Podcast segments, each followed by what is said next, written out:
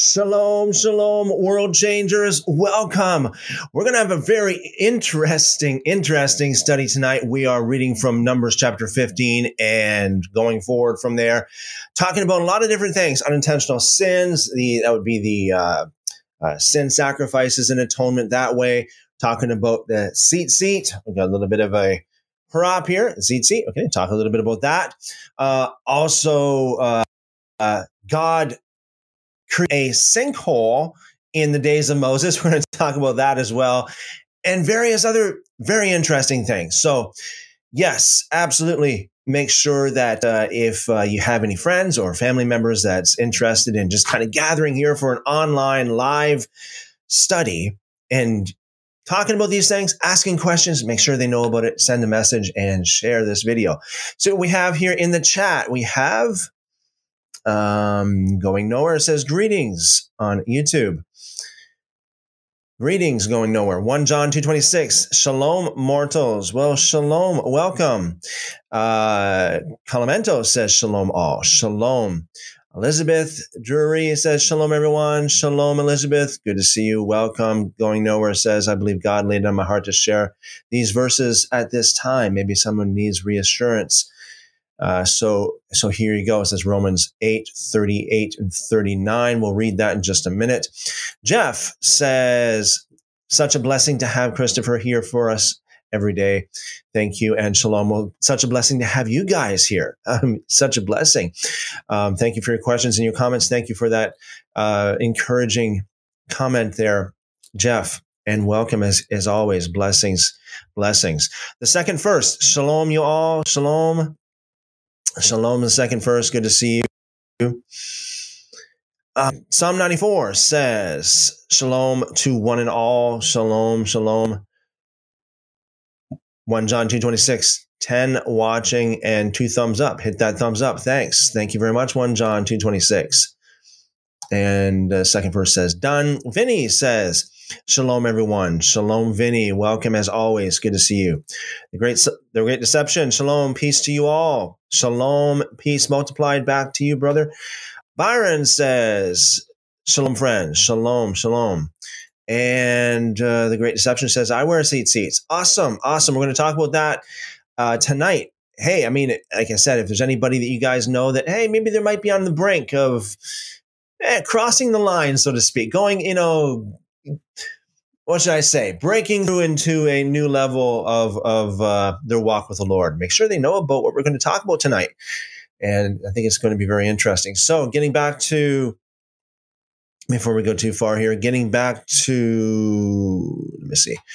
Um, going nowhere's comment says uh, Romans eight thirty eight to thirty nine. Okay, let's just quickly run over there and just take a peek at this.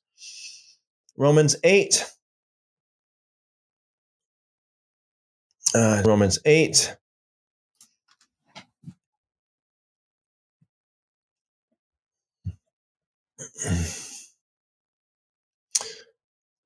I'm going to start at verse 37 just because it's part of the um, part of the, the the paragraph that I have here in, in on this uh, Bible this Bible translation. So, verse 38, yet in all thing all these things we are more than conquerors through him who loves us. Let me just hey, you know what? We are more than conquerors.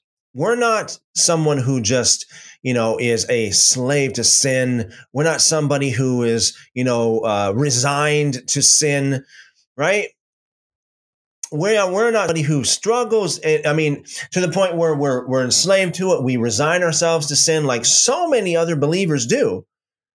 And it makes me wonder what they believe because Yeshua said in John chapter 8, in the context of sinning, he said, if, if you know the truth, the truth will make you free. So that's how we're more than more than conquerors.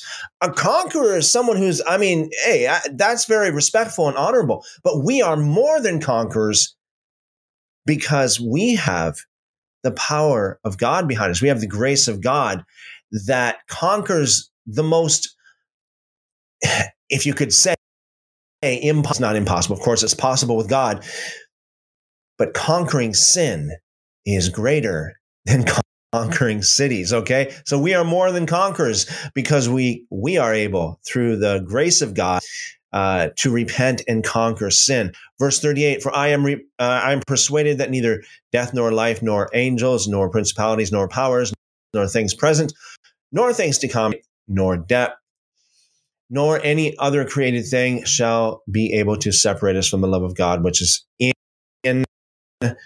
Christ Jesus our Lord. Uh, yes. And there's, um, you know, the, people people like to claim. Um, this is not the particular thing I'm, I'm talking about specifically, but there are different things that Paul uh, mentions when it comes to you know those who are in Christ. You know, there's neither slave nor free, nor you know, there's neither male nor female. All that in Christ. But the thing is, this is a thing. A lot of people are not in Christ. Even if they believe in Christ, they're not in Christ. That's a very powerful concept there. What does it mean to be in Christ, in the Messiah? To give his, to give your life completely over to him, to obey him and to follow his commands. I mean, that's it. To be in him, to be baptized into his death, to, to be risen with him, and uh, to be seated in the heavenly realms with him as well. Amen. Amen. Thank you for sharing that. Going nowhere. Uh, KMJJ says, Shalom, all be forever blessed, multiplied, multiplied back to you, KMJJ. Austin says, Shalom, brother. Uh, uh, shalom. Welcome. Welcome. Welcome. Okay. So I am also starting a live uh, podcast as well here. So just want to start that out. That's a podcast live on Podbean. So yeah, very, very interesting. Follow Yeshua as uh, the Great Deception says here on YouTube. Follow Yeshua, walk as he walked. Yes, absolutely. Amen. That is a mouthful for sure. That's it. That's the goal right there. Okay, so let's let's begin reading Numbers chapter 15. A lot packed in here, a lot packed in the the chapters that we're going to get uh, they're going to read tonight. So lots and lots of. Are you guys ready? Are you guys ready for a good, you know, a good meal? Right. Let's let's let's do it. Numbers chapter fifteen, verse one.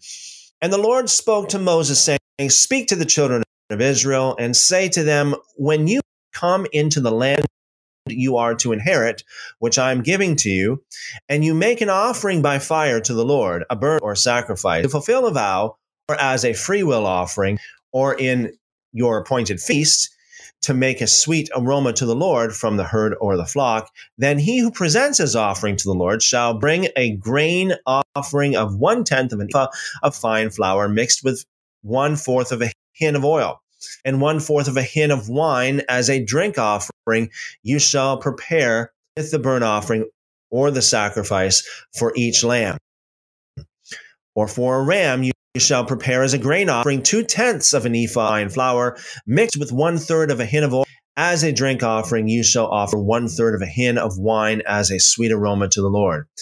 And when you prepare a young bull as a burnt offering or as a sacrifice to fulfill a vow, or as a peace offering to the Lord, then you shall, excuse me, then shall be offered with the young bull a grain offering of three tenths of an ephah of fine mixed with a half in a half of a hin of oil, and you shall bring as the drink offering half a hin of wine as an offering made by fire, a sweet aroma to the Lord.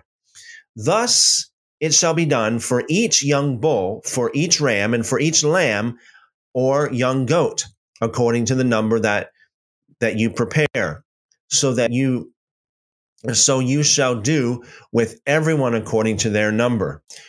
All who are native born shall do these things in this manner, this manner, and, and presenting and offering a sweet aroma to the Lord. And if a stranger dwells with you, or whoever is among you throughout your generations, and would present an offering made by fire, a sweet aroma to the Lord, just as you do, so shall he do. Again, this is not just for the called, this is for anybody who, whosoever will. Right? Verse 15. One ordinance, one ordinance, okay, in the footnote, one statute, one statute, one ordinance shall be for you of the assembly and for the stranger who dwells with you, an ordinance forever. It doesn't say until the Messiah comes. It doesn't say for 1500 years until Jesus is born, dies, or resurrected, whatever, or until Acts chapter 2. It says forever. Throughout your generations, as you are, shall the stranger be before the Lord. There you go again. The Torah isn't for the Jew, it is for the Gentile as well. One law and one custom shall be for you and for the stranger who dwells with you. The stranger here, the ger uh, in the Hebrew, meaning again the Gentile. Verse 17 Again, the Lord spoke to Moses, saying, Speak to the children of Israel and say to them, When you come into the land which I bring you, then it will be when you eat of the bread of the land that you shall offer up a heave offering. You offer a cake of the first of your ground meal as a heave offering, as a heave offering of the threshing floor, so you shall offer it up. Of the first of your, your ground meal you shall you shall give to the Lord a heave offering throughout your generations. Now here's a very interesting portion of scripture here. Laws concerning unintentional sin. Just before I read this, just as a reminder, a lot of you guys already know this by heart, but in Leviticus chapter 4 and Leviticus chapter 5, we also have the very same concept here where we we have sin offerings that is that are made and just only for unintentional sin. Basically that means that uh, you you sin unintentional it's not intentional um, either you don't know it's a sin or it's you know it you know there's many different circumstances that can be classified as unintentional but simply just something that you don't will to do. It's something that happens that's really kind of outside of your will is it's for one reason or another so then it's unintentional so again uh Laws concerning unintentional sin, Numbers chapter 15, verse 22. If you sin unintentionally and do not observe all these commandments the Lord has spoken Moses, all that the Lord has commanded you by the hand of Moses from the day the Lord gave commandment and onward through your generations, then it will be, if it is unintentionally committed, without the knowledge of the that the whole congregation shall offer one young bull as a burnt offering, aroma to the Lord, with its grain offering and its drink offering, according to the ordinance, and one kid of the goats as a sin offering.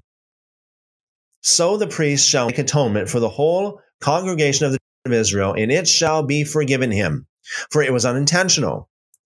They shall bring their offering, an offering made by fire to the Lord, and their sin offering before the Lord, their unintended sin. It shall be forgiven the whole of the children of Israel and the and the stranger who dwells among them because all the people did it unintentionally. And if a person sins unintentionally, then he shall bring a female goat. Very interesting. It says female here. Uh, you know, I say that because a lot, you know, the tra- the tra- tongue tied here. The traditional Christian narrative doctrine tells us that the that the sin sacrifice is is um, uh, was fulfilled in Jesus. You know, the sinless, spotless Lamb. I would uh, just a question: How did Jesus fulfill the female goat sin offering? Just a question. Just a question maybe somebody in the comments might want to answer that question, especially somebody who might be from a traditional Christian point of view. But hey, hey, there's the question. How did Jesus fulfill the sin offering of a female goat? And we read before as well that the sin offerings, there was sin offerings. I'm not saying that every sin offering was like this, but hey, if he fulfilled the law completely, 100%, how was this fulfilled? And this is not the first time it talks about a female animal being sacrificed. So, just a question. He, then he shall bring a female goat in its in its first year as a sin offering. So the priest shall make atonement for the person who sins unintentionally. When he sins unintentionally before the Lord to make atonement for him, it shall be forgiven him. And uh, you shall have one law for him who sins unintentionally, for him who is native born among the children of Israel, and for the stranger who dwells among you. How many times does God have to say this?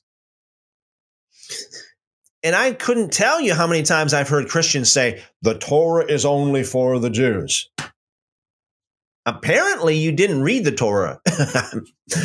Either you read, you didn't read it, or you read it and it went over your head. No, uh, no capiche, no understand, no comprehende. Uh, uh it says just in this one chapter alone. This is you know not counting all the umpteen number of times it says before this chapter, but just this one chapter alone. It says one law, one Torah in the Hebrew, one Torah for the native born Israelite and for the stranger, meaning the Gentile. Not two, not two.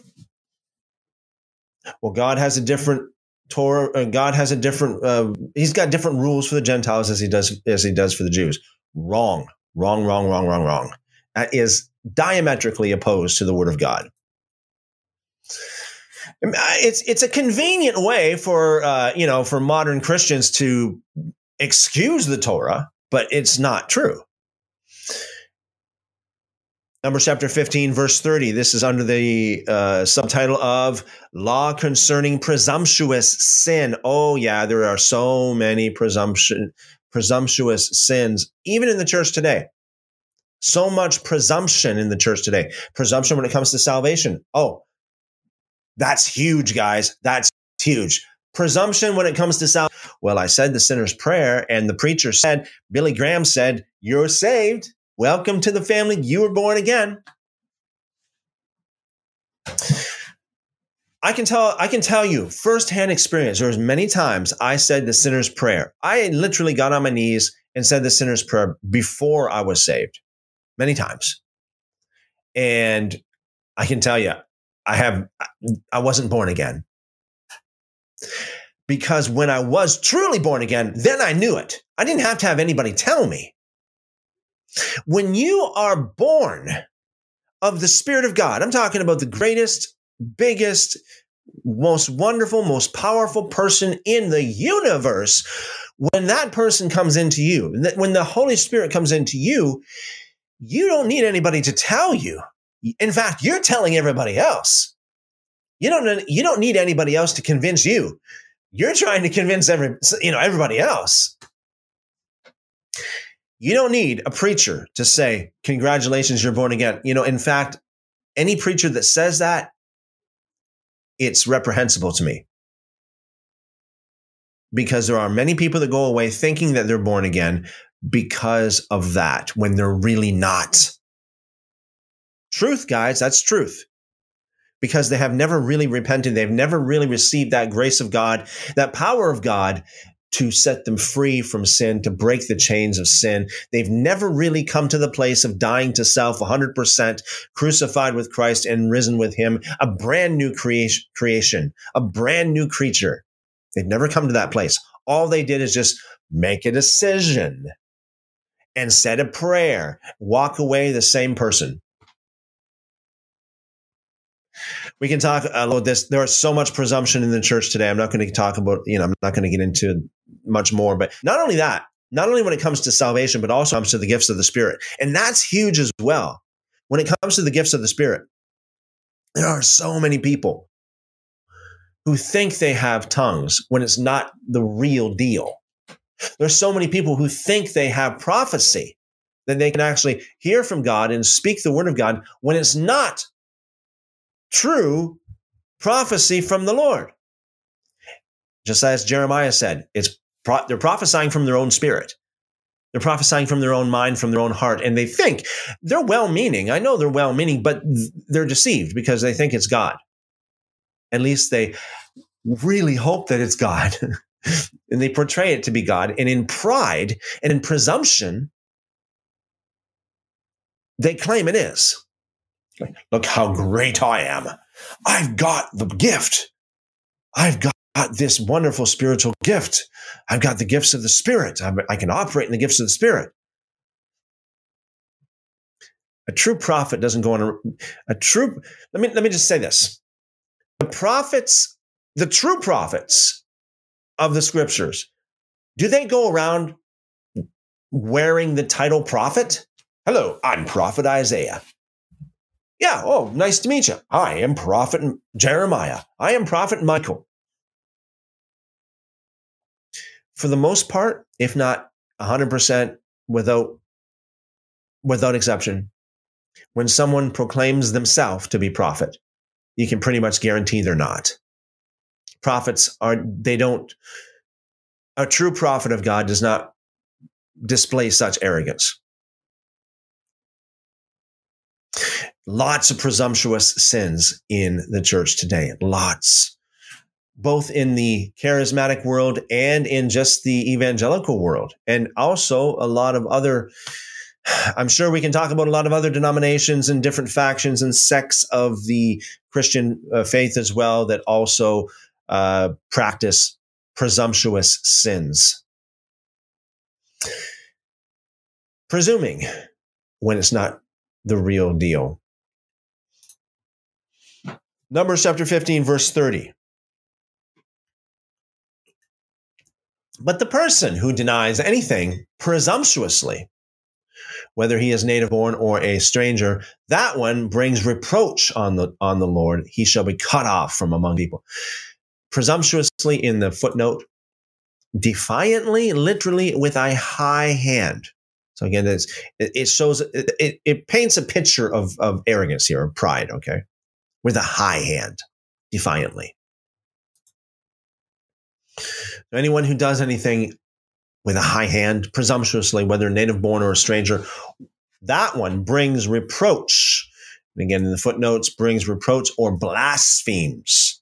Now, we mentioned there yesterday how blaspheme literally means, by definition, to speak evil, uh, uh, you know, if you blaspheme Jesus, is you you speak evil of Jesus. When you blaspheme the Father, you speak evil of the Father. When you blaspheme the Spirit, you speak evil of the Spirit. This is a is a good example of how you can blaspheme God by action, by your actions, by presumption. And again, we have so much presumption in the church today. Presumptuous sins, whoever commits presumptuous sins, doesn't matter, native born, Jewish, or Gentile, that one brings reproach or blasphemes the Lord. He shall be cut off from among his people.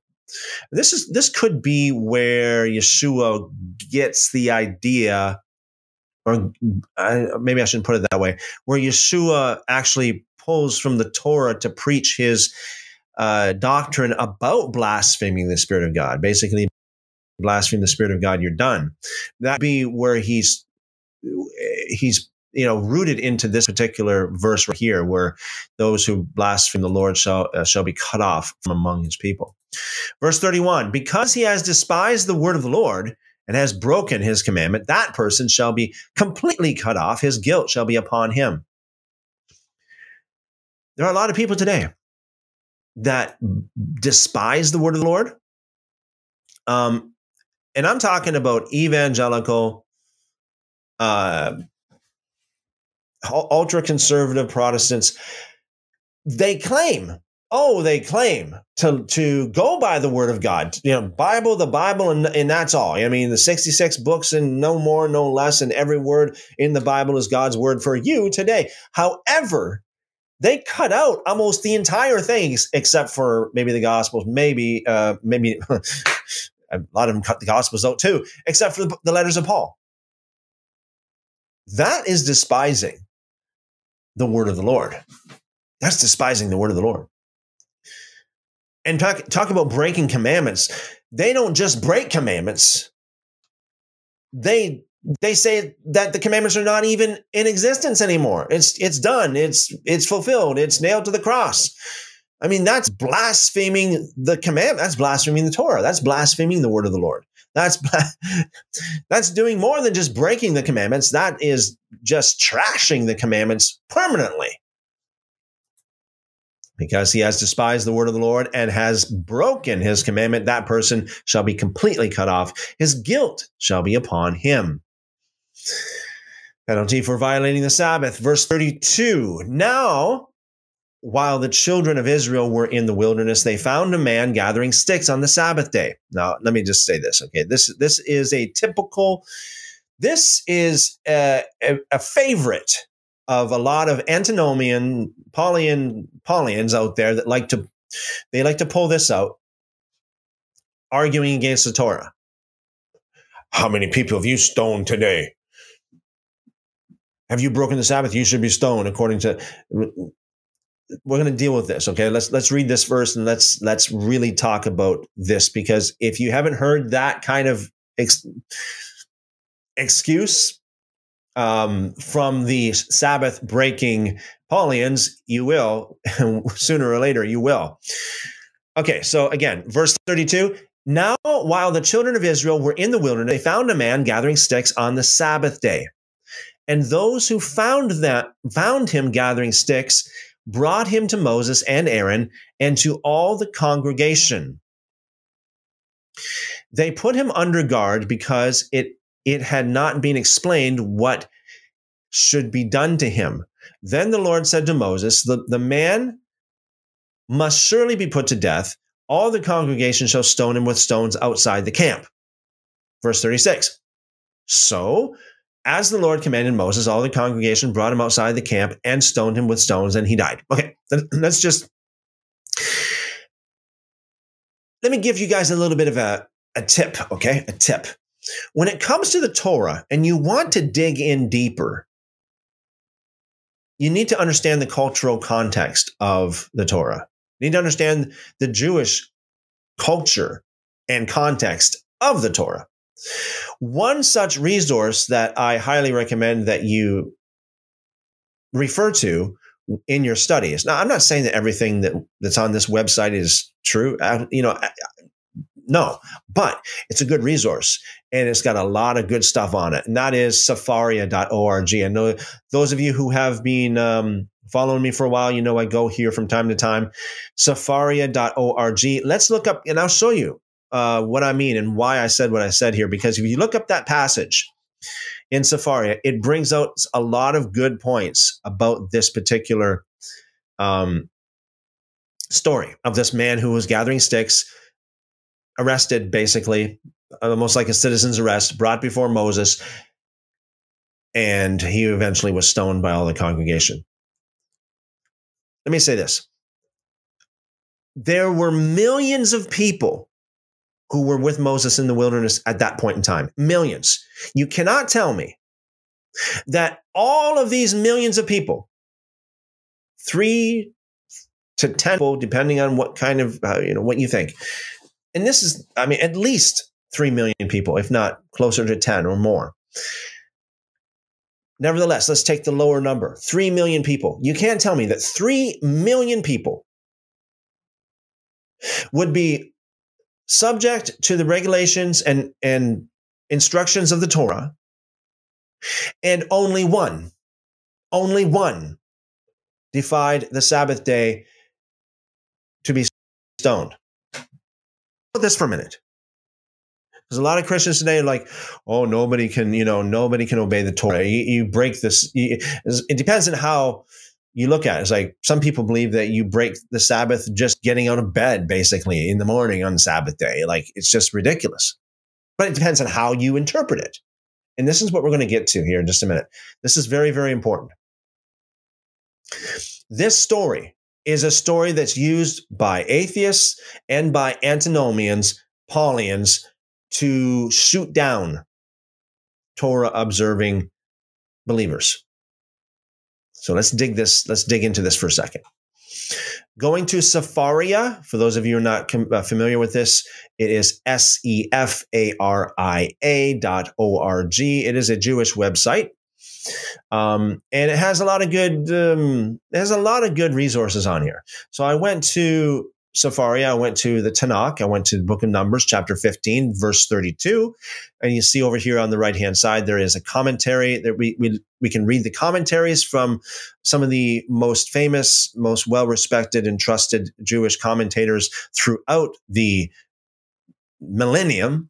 Okay. Uh, and uh, the Talmud, the Midrash, the Halakha. Halakha would be the Jewish law, and many more. The Targum. We got lots of stuff going on here. Okay. Lots of stuff. But let's just check out the commentary here for a second. Rashi. Rashi, a very, very famous Jewish commentator. Okay, so let's see what he says here. And when the children of Israel were in the desert, they found a man that that picked up wood on the Sabbath day. This must mean when they first came into the wilderness, and scripture is speaking here to the disparagement of the Israelites, that they that they kept the first Sabbath only, for on the second, this man came and desecrated it. Okay, so let's go to Ramban.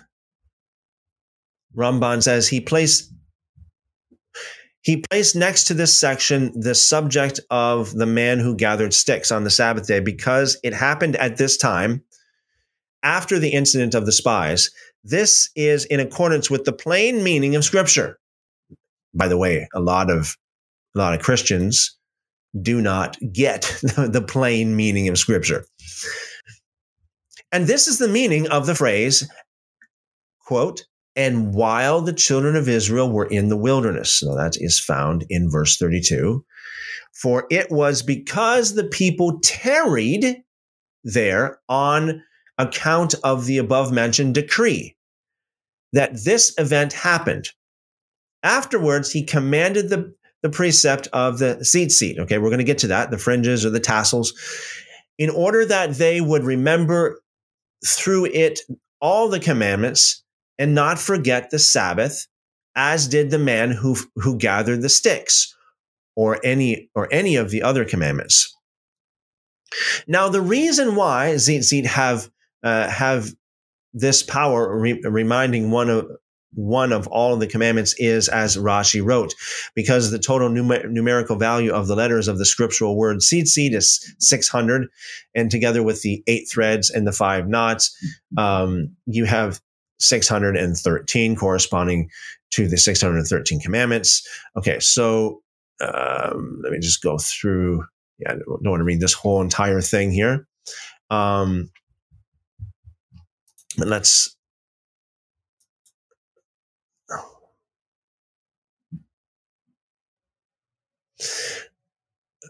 let's read verse 33 uh, rashi it says, They that found him, that's the man who was picking up sticks, they that found him picking up wood, the redundancy of the phrase, okay, in the Hebrew, intimates that they warned him not to do this, and yet he did not refrain from picking them up even after they found him and warned him. Now that's in Sifrei Bamidbar 113 and Sanhedrin 41a.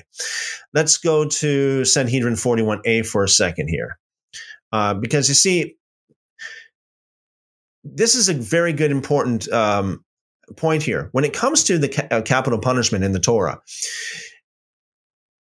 it is in context. Someone has to be warned. Somebody has to be um, be given a chance to repent. There's a lot of other different conditions that have to be met. There have to be witnesses. The witnesses have to be certain kind of people, not friends or family. There's lots of different things that need to be met, but they have to be warned. It's not like, oh, look at someone just picked up a stick, let's stone them. It sounds very harsh. It sounds merciless. It sounds very, you know, on the on the surface, it sounds very strict and very uh, shockingly what can I say? You know what I mean? I mean, it just sounds shocking that someone can be stoned to death just for picking up sticks. But those who understand the Hebrew content, the cultural context, and the depth of the Hebrew manuscripts would tell you that deep within the Hebrew of that passage, we have proof that this man was actually warned. He had plenty of time to repent. Let's check this out again. Uh, this is Sanhedrin 41b. Apply it to the matter of lashes as as forewarning is required. See, forewarning is required for the court to be able to, oh, excuse me, to be able to administer lashes. The school of Hiskia taught a source for uh, uh, the requirement of forewarning from the verse concerning the court imposed capital punishment meted out to a murderer as it had as it is states as it is states quote but if a man comes unintentionally upon his neighbor to slay him with guile that's in uh, exodus chapter 21 verse 14 how do you know the witnesses how do the witnesses know that he acted intentionally. Keep in mind, in Numbers chapter 15, we just read about a whole big section about unintentional sins, right? But this is a this juxtaposed to that, this particular man who picked up the sticks did it intentionally. He knew the Sabbath. He knew he was breaking the Sabbath. He was warned, and yet he still did it. So let's read on here. It says, It must be that they forewarned him and he and still acts intentionally. The school of Rabbi Ishmael taught a source for the requirement to forewarn transgressor, transgressors from the verse concerning the court imposed capital punishment meted out to a wood ga- to the wood gatherer on Shabbat. In the wilderness, it is stated, quote, and they that found him gathering sticks brought him by writing quote unquote gathering in the present tense, the verse indicates that they forewarned him, but he is still gathering, not he who gathered. In other words, in other words, this is not in the past tense. This is in the present tense, which means they found him. He knew he was doing wrong. They warned him. And yet he continued doing it in the present tense. Gathering. The school of Rabbi Yehuda Hanasi taught a source for the requirement to forewarn a transgressor from the verse concerning the court imposed capital punishment meted out to one who commits adultery with a betrothed young woman, as it is stated for the matter devar, uh, maybe, maybe that would be word, that he has humbled his neighbor's wife. Um, okay, so again, without reading this whole entire thing, it goes on to, to explain that throughout the Torah, forewarning is required. Okay, you can't just you can't just stone a person for gathering sticks um, unintentionally or if he was ignorant of it, it, he had to have been forewarned. And that's a very, very good thing for every one of you to know. If, you, you, like I said, if you haven't come across someone who uses this particular scripture to, you know, as a pot, you know, shooting at you to, you know, they're trying to shoot down either Torah observance or the whole entire Bible itself. Um, you need to understand uh, that in context, this this man, the wood gatherer, the stick gatherer, is a man who was warned, and he intentionally said, "I don't care. I'm not obeying the Sabbath. You can warn me all you want. I'm going to continue gathering." And because of that very obstinate attitude, setting himself up against the word of God, against the commandments of God, he got what he deserved. So that's that's the story there.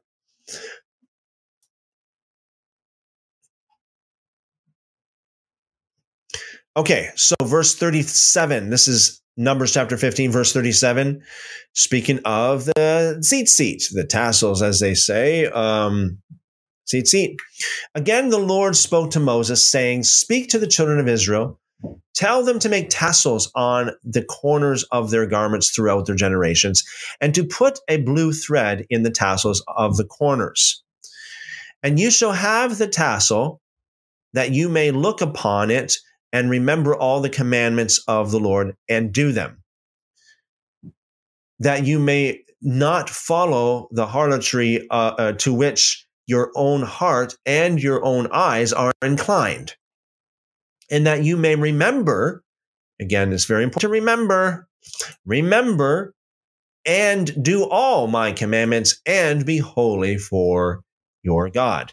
I am the Lord your God who brought you out brought you out of the land of Egypt to be your God. I am the Lord your God. Okay. So let's talk about the tzitzit. Okay. So this is a homemade tzitzit, the tassels they talk about. Um, this is done in the more of a, uh, I guess you would say, a messianic way. Uh, the tzitzit that Jewish people wear today do not have does not have the uh, the blue thread in it, even though it says in the scriptures that is supposed to have a blue thread in it. Um, let's see. I'll show you guys again. This is verse thirty-eight. To put a to put a blue thread in the tassels of the corners. Okay, so this this word blue is techelet in the Hebrew.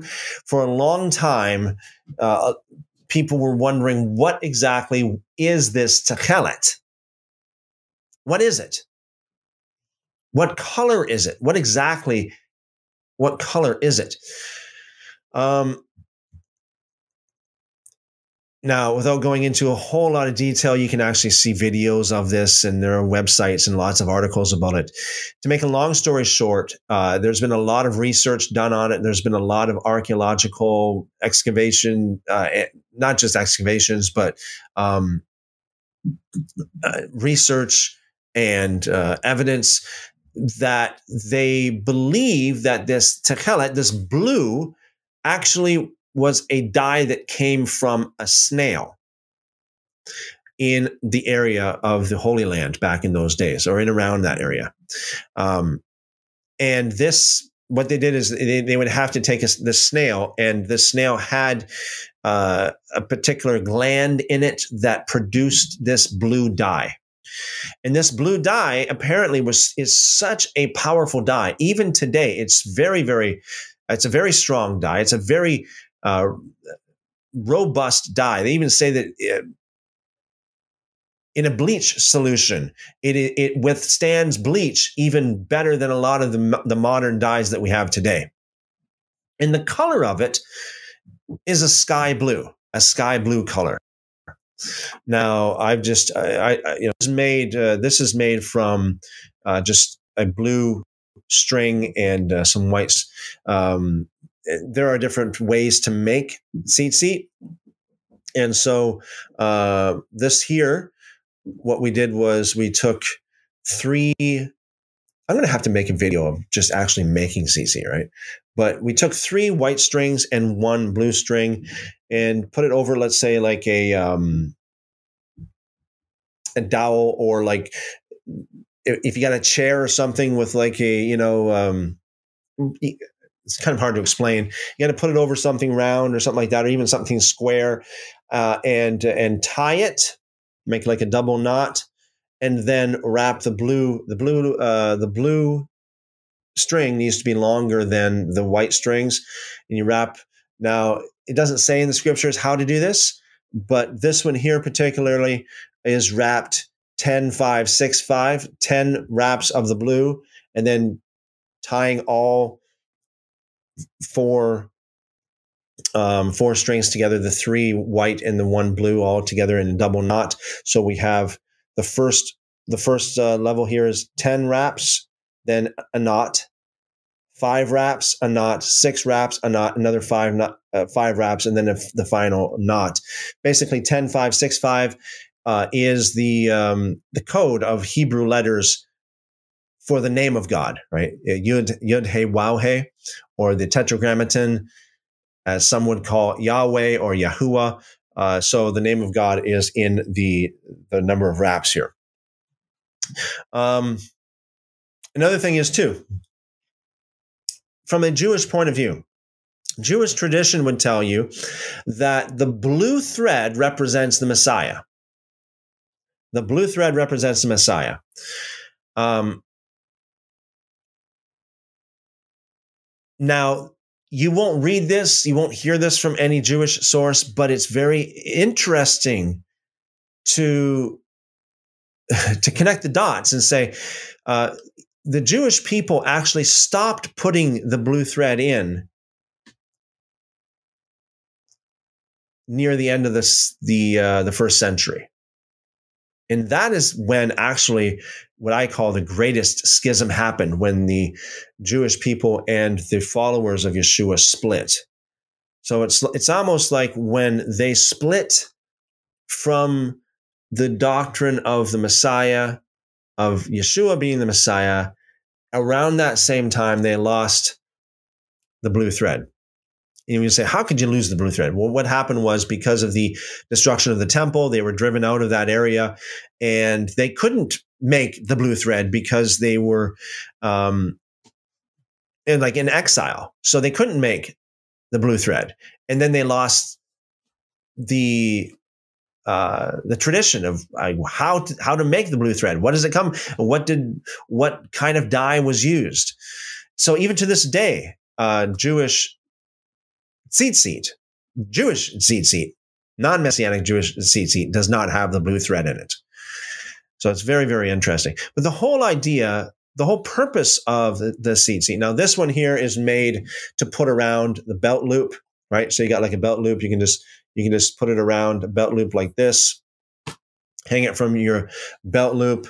Um, and I know some people would argue saying, well, it doesn't say in the scriptures it's supposed to be hung on a belt loop, it's supposed to be hung from the four corners of the garment of your garment. And again, from the culture, from Jewish culture, garments, the garments back then, and even today, Jewish garments have actually, it's like a square garment that they, you know, it's like a hole in the center and they put, is it's like a square, not square, but like rectangle. It actually has four corners and they have uh, the tassels hanging off of each corner. Um, I, I I would argue that even though it's on a belt loop and it's not, you know, it's not um, explicitly on a corner, I would argue that it's the next best best thing uh, to the corner of a garment because um, you know it, I guess in, in our culture, culture today, uh, we don't wear, a lot of people don't wear uh, garments that have four corners on them. Uh, but the purpose of it is still intact. The purpose uh, here is uh, that you can look at it, look at the tzitzit and remember to, to obey the Torah, remember the Torah. Because we see here again, we have um, verse 39 you shall have the tassel that here it is here's the purpose again that you may look upon it and remember all the commandments of the lord and do them and that you may not follow the harlotry of uh, to which your own heart and your own eyes are inclined and that you may remember and do all my commandments and obey or excuse me and be holy for your god. I am the lord your god who brought you out of the land of Egypt to be your God. I am the Lord your God. So, very interesting, uh, very cool thing to wear. Mar- it kind of marks out the people of God. Um, and again, looking at it, and it's it's a it's a very simple thing. It's it's not hard to obey this commandment, uh, to obey this mitzvah, to obey this part of the Torah. Just to you can buy the tzitzit online. Um, you can actually even go, this is something that is very rare, but you can actually go to a Judaica shop or a Jewish shop. I think you can order it online as well. You can order the actual dye that they that they used back in in the days of Moses, the techelet. You can order um, a thread that is made with techelet um, explicitly. Actually, um, I can I can show you the real deal. Uh, just give me a second here. Uh,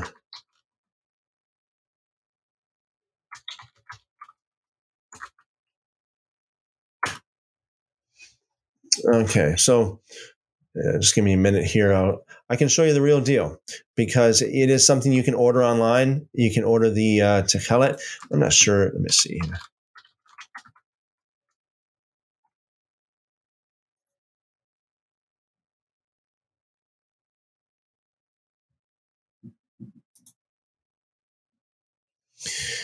Yeah, here uh, I'll show you a picture here. Um, I think this is one of the websites. You can actually go to to techelet.com and order it.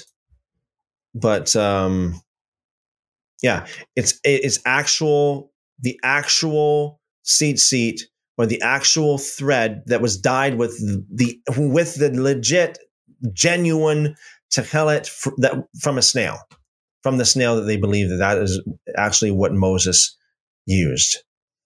Um, just give me a second here. I can I can show you guys. I think it's very very interesting. Yeah. Okay, so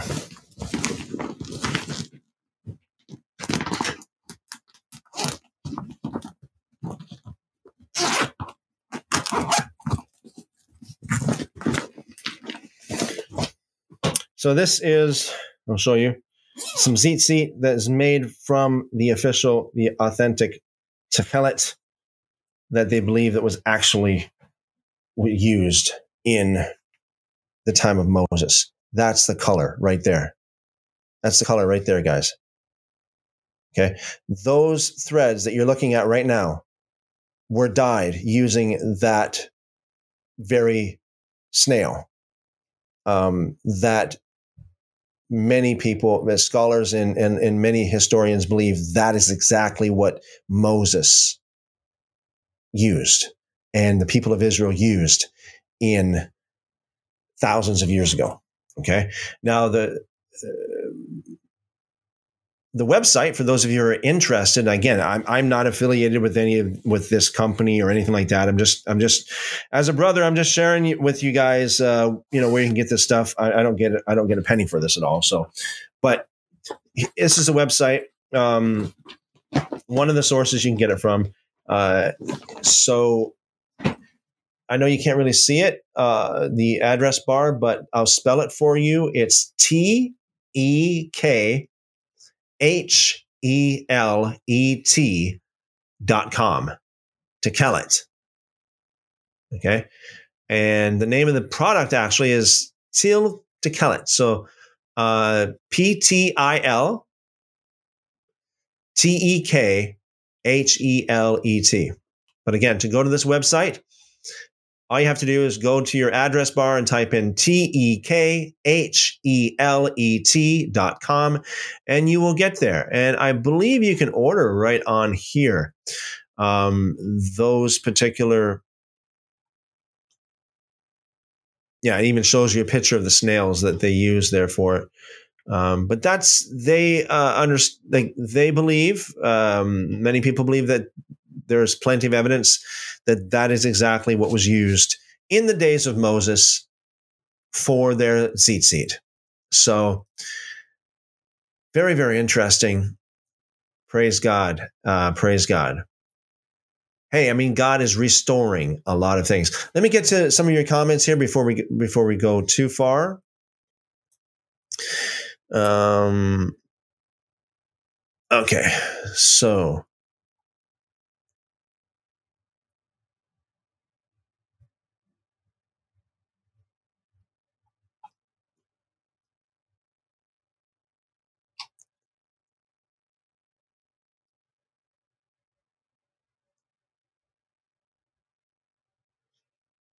Okay, it says here, um, Jeff, you said a lot of audio packet loss, skipping audio. Oh, is there?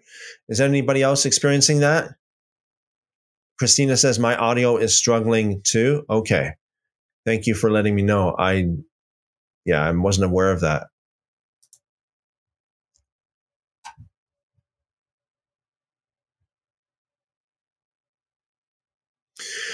The Great Deception says we were researching an ephah, what we could find about one about five and a half pounds. So a tenth would be about a half pound, give or take.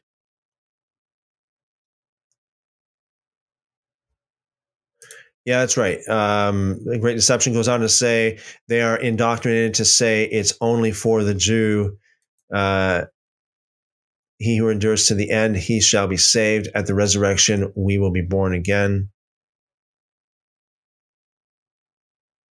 Jeff, did anyone else lose the stream for 30 seconds? Hmm. Sorry about that. I'm not, I don't know what's going on. I, I at this present time, just reading your comments and checking out the, uh, um, I got here a network connection quality uh, quality graph here, and it shows like 10 out of 10. So I, I hope everything's good now.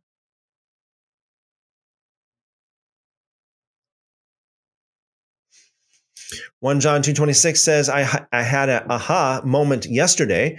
Yeshua said, I have only come for the lost sheep of Israel. So if you are a Gentile and you and do not keep the royal law of liberty, you will not be saved. Absolutely. Yeah.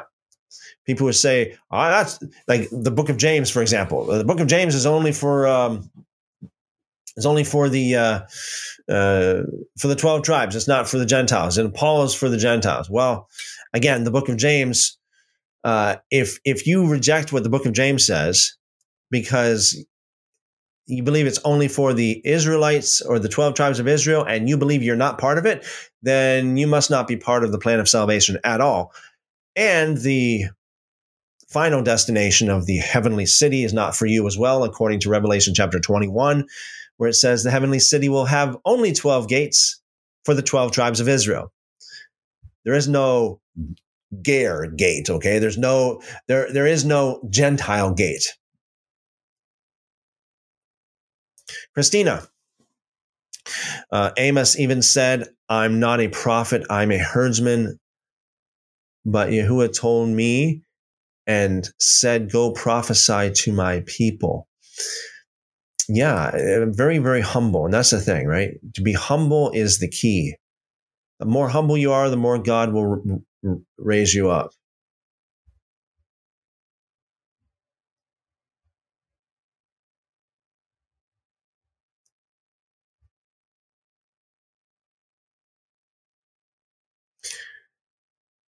Yahuwah's word is truth says shalom all, shalom, welcome. Mark says shalom, welcome, Mark, shalom. Yeah, this is something too. The Great Deception says many will say, I am Christ, Christos, anointed, the anointed one. Uh, not I am Yeshua. Much confusion on this. Yeah, it's, it's, I have, I have heard it uh, interpreted as that way as well.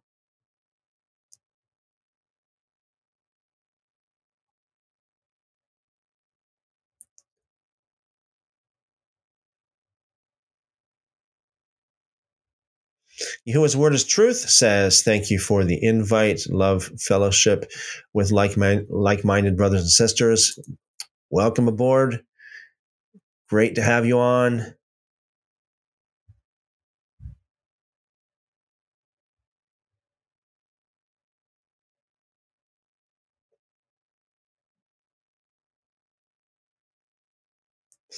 Christina says about the point uh, there's only one guy out of millions that broke the Sabbath. Yeah. I mean, you know, people, we need to think about this, right? Only one guy out of millions of people that actually broke the Sabbath to the point of deserving capital punishment. Okay. So that should tell us that, because I'm sure, I mean, if not everybody broke the Sabbath, at least according to some interpretations if you know what I mean. At least maybe perhaps on a well, I maybe I shouldn't say that, but I mean, the point is this many Christians today make it sound like, oh, everybody does break the Sabbath. Therefore, look at this. I mean, this guy gets this guy gets capital punishment for breaking the Sabbath. Like, pff, like this is you know just extreme. But again, in context, he was one out of millions that pushed the limits more than anybody else. Excuse me, because nobody else got pun- capital excuse me capital punishment like that. Nobody else.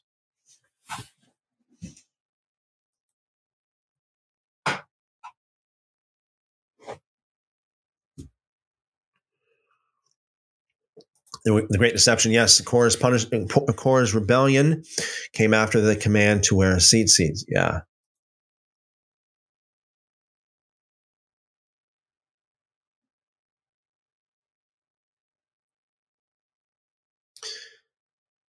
One John two twenty six. It's a royal blue color from snails that they thought was extinct, but what uh, has now been found again and are multiplying for the new Israel. Very, yeah, that, that is that's true for sure. Says I bought mine. You need to look for messianic tzitzit. It has longer blue thread. Yes.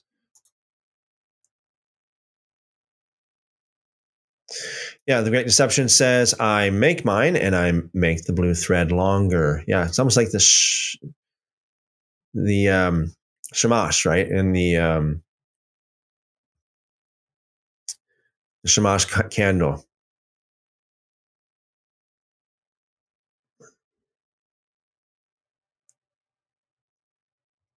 Christina says, I made mine, but I didn't know the number of times to wrap the blue. So I did seven sevens. Okay. But, you know, I, again, it doesn't say in the scriptures how many times. So, I mean, I wouldn't say that's, I wouldn't say that's, you know, that's cool, right? You do seven sevens. That's cool to me.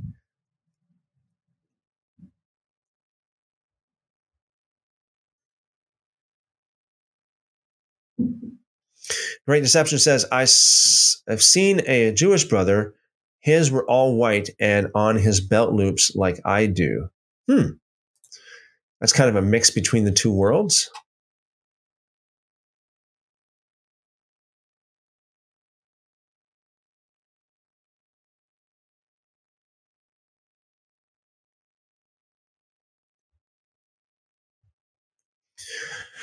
Going nowhere says, is there any way to please God? Yeah, very. There's many ways to please God. Any way to make God proud of you? Yes, there is many ways to make God proud of you.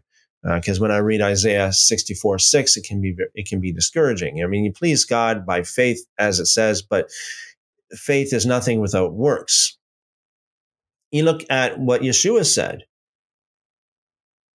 You know, enter into the joy of the Lord good and faithful servant. He talks about all the. He talked about how uh, he would be very pleased with the with this good and faithful servant that takes his his talent and and multiplies his talent. And um, then there are the sheep versus the goats in the parable of the sheep and the goats. And so uh, Isaiah sixty four verse six. Let's see what we got here. All of us have become like one who is unclean and all of our righteousness is like I, I i said there's so much so many videos i've posted about that particular verse so many. Um i have spoken to this very very many times before. This is the idea okay? Do not buy into the modern day christian narrative that that uses that to apply to everybody. Say don't even try to obey the Torah because all of our righteousnesses are like filthy rags. Wrong. Absolutely wrong. Read what it says. Read the context of it. The people that Isaiah are talking about there are a specific group of people, not everybody. It is, it's, uh, again, let's quickly go over it because some of you might, maybe you guys need to do it, need to hear this again. But so the verse before the all of our righteousnesses are like filthy rags. I, I, I understand this is like another one of these sales pitches from evangelical Christianity, right? this is a sales pitch. Don't even try to obey the Torah. Don't even try to, you know, obey, uh, obey, God's law because you can't. Even if you do, all of your righteousnesses are like filthy rags. You're done. And so therefore you need Jesus. Well, again, you do not, Jesus does not need a salesman, especially a salesman that uses sales tactics and sales pitches and selling points that are not even true. I mean, Jesus can do well all on his own. Okay. He doesn't need a salesman to lie to the people. Here's the truth go to the verse before. You come to the help of those who this is this is Isaiah speaking to God, okay? You, which is God. Come to the help of those who gladly do right, who remember your ways. Now, let me just go to a different translation here, maybe the New King James. Okay. You meet, you meet him who rejoices and does righteousness. Now, just like the NIV, again, you, you are glad. You come to those, you meet him who does right, who, who rejoices and does righteousness. Okay. So there, there's a few different categories, a few different groups of people here that, that Isaiah is talking about. Number one, the him who does who rejoices and does righteousness. What does that mean? The person who enjoys practicing righteousness. Remember, First John says very clearly, he who practices righteousness is righteous. It doesn't say he who believes in Jesus is righteous. It says he, this is New Testament, by the way. First John, he who practices righteousness is righteous. So here Isaiah said, just in the verse before, you, God, you meet him. Not, you're not just pleased. You are pleased, but you're so pleased you go to meet the person. You think about it. You've got a royal king or even a president or prime minister. It's one thing to please the king or a leader of a nation. But it's another thing to please that person so much that it's like, you know what? I got to go meet this person. That that that royal king or leader of a nation wants is not only is pleased by what you do, but wants to meet you and actually goes to meet you. So Isaiah says, You, God, you meet him. You go out of your way. You step off of your, you go to meet him who does righteousness. So there is, there are people who are righteous, who rejoice, who enjoy doing righteousness. Enjoy it and do it. Continuing with verse five, who remembers you in your ways. Okay. So this person, this person enjoys and does righteousness and remembers God in all of his ways. Now, that's it for that.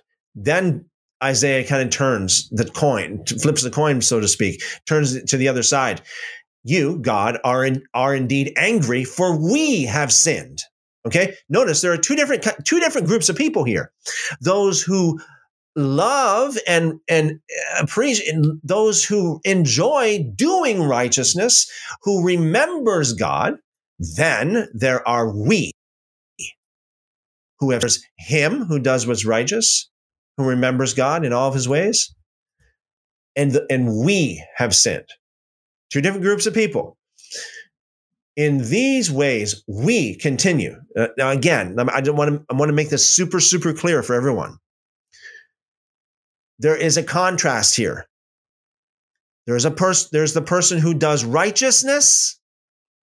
Then we have the sinner. We got him who does righteousness, who loves to do it, who remembers God. And then we have the sinner, who is the opposite. God is angry with the sinner. He doesn't want to meet with the, with the sinner. The opposite. In these ways, we continue and we need to be saved.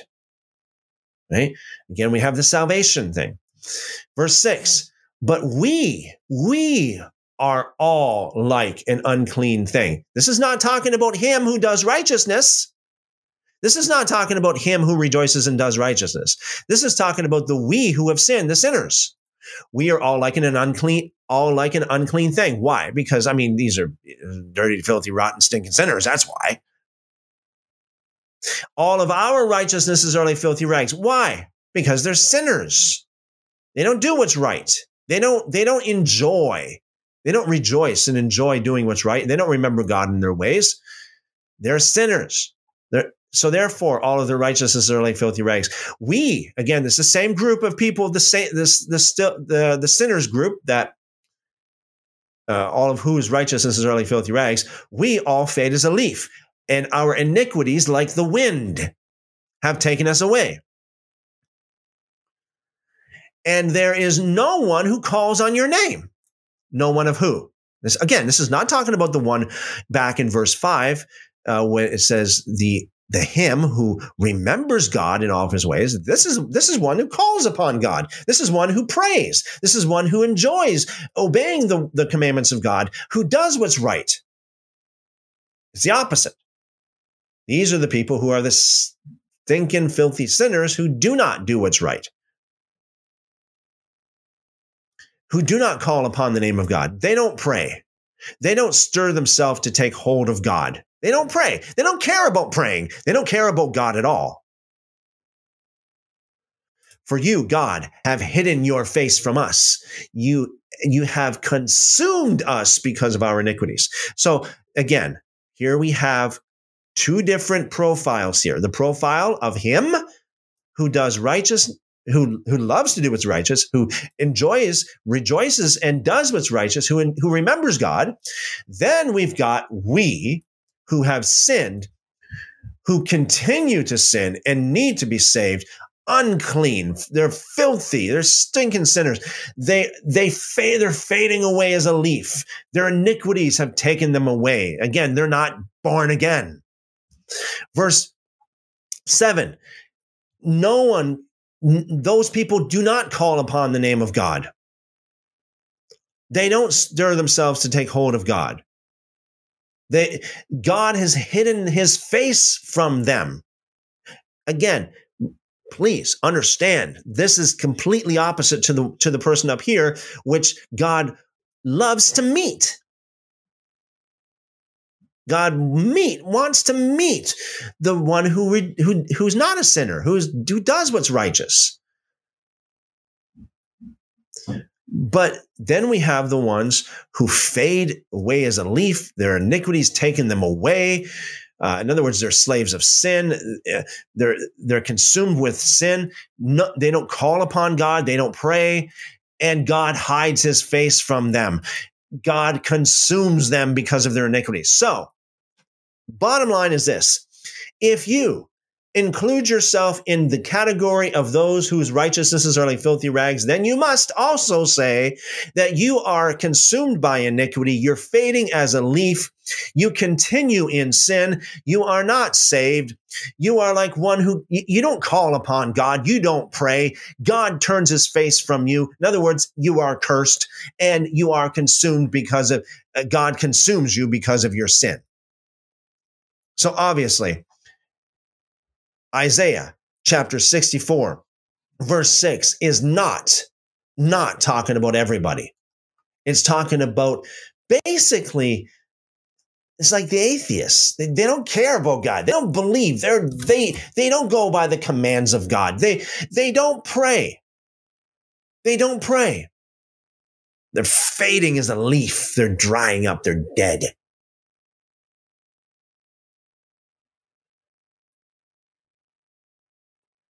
Not the one who does what's right. Not the one who does what's right. So if you truly are saved, right? If all the old has passed away and the new has come, like, hey, I'm telling you, it was the end of August 1992 for me and I still got this book, and you know, I flash it every once in a while. This is the book I read 30 years ago. 30 years ago, approximately, August. I read this book. And it, this led me. There's seven steps to freedom in Christ in this book. Okay, each each step has a scripture, has a testimony, and has a prayer. Each step. It's a very small little book. I read it in one sitting. Step one: counterfeit versus real. Denouncing the counterfeit. You know, accepting the real denouncing lies and accepting the truth. Step number uh, step number two: deception, deception versus truth. Step number three: bitterness versus forgiveness. Digging through your heart. Step number four: rebellion versus submission. Step number five: pride versus humility. Step number six: bondage versus freedom. Step number seven: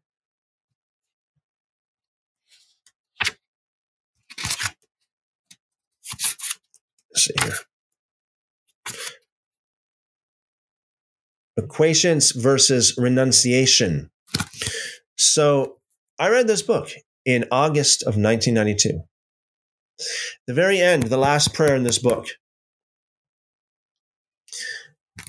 You know what? I'll read this. The, the very last prayer. I'll never forget this. I'll never forget it. I was on my knees at the side of my bed as a teenager. And I prayed this. I went through this book wholeheartedly, repenting with all of my might, turning and making a decision uh, for truth, for for forgiveness, you know, all the steps that I just mentioned, making a decision and just doing it with all of my heart. So the last prayer, dear heavenly Father, I come to you as your child purchased by the blood of the Lord Jesus Christ. You are the Lord of the universe and the Lord of my life. I submit my body to you as an instrument of righteousness, a living sacrifice that I may glorify you in my body. I now ask you, remember, this is after digging through all of going through every one of these steps and digging through all of the trash and getting everything out, going through all every step of repentance and cleaning up my heart, cleaning up my mind, cleaning up my life. After all that, I prayed this prayer. I submit my body to you as an instrument of righteousness, as a living sacrifice that I may glorify you in my body. I now ask you to fill me with your Holy Spirit. I commit myself to the renewing of my mind in order to prove what your will is, or that your will is good, perfect, and acceptable for me. All this I do in the name and the authority of the Lord Jesus Christ. Amen.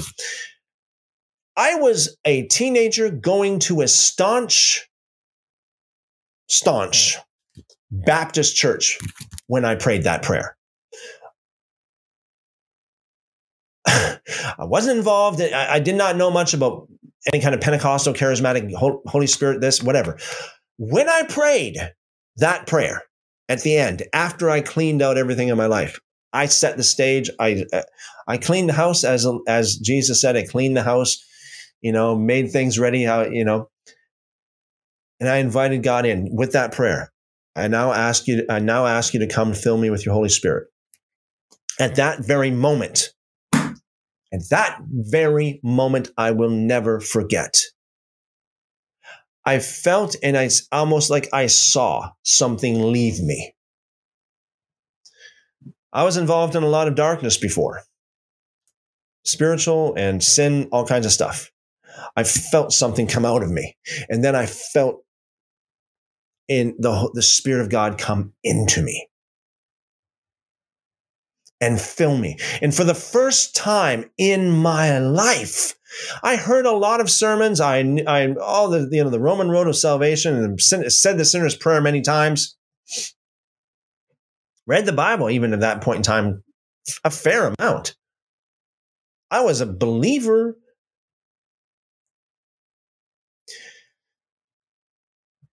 But for the first time in my life, I did not expect what I experienced. I did not expect it at all.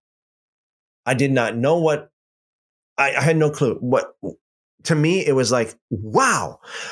I was when the when the Spirit of God came into me, for the first time in my life, I felt full. And I don't know how else to describe it because previous to that, prior to that, I did not know what it was like to be full. I did not know what it was like to be filled with the Spirit of God.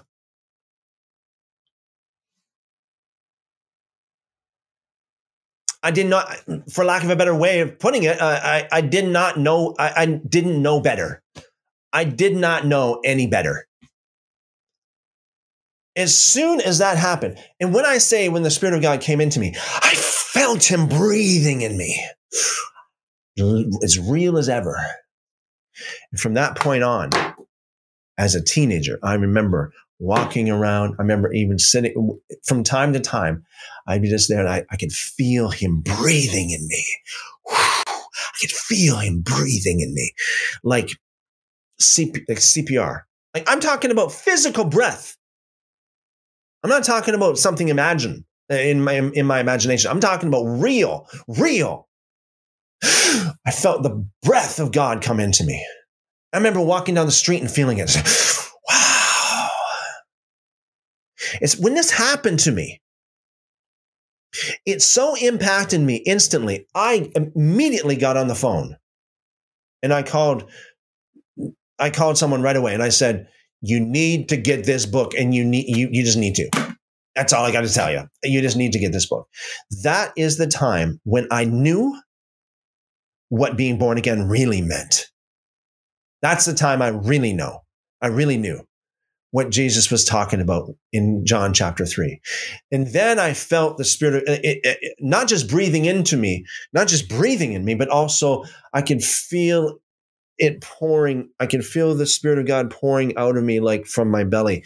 And I then I knew exactly what Yeshua meant when he said, the spirit, the living waters will flow out from your belly. I knew exactly. It's like reading it. You can read something all your life, but then when it happens to you, it's like, whoa, now I know. It's like it's like reading about Queen Elizabeth in the in the uh, you know Buckingham Palace, you know, all your life, but then you go there and you meet her and you talk to her. You can read all you want for years, and it's nothing's like when you actually experience it. You can read about riding a bicycle. But until you actually get on a bicycle and learn how to ride it, then, then it, it's a totally different ball game. It's a totally different thing. It's a totally different world. And that's the way it was for me. Reading the scriptures versus experiencing this stuff. That's what made the big difference in my life. That's when I, I, I it's like, man, that's what really got me to the point where it's like, man, I see so many preachers telling people, welcome to the family of God. You know, people come up forward, you know, they do the altar calls, come forward and they say that, bow their head and say the sinner's prayer and yada, yada, yada. Welcome to the fa- family of God. Now you're a brother and sister in Christ. I'm like, man, you shouldn't be saying that. Because if you really are born again, if you really do have that spirit of God come and fill you, you are infused by the life of God Himself, and you are telling other people. You don't you don't need anybody to convince you.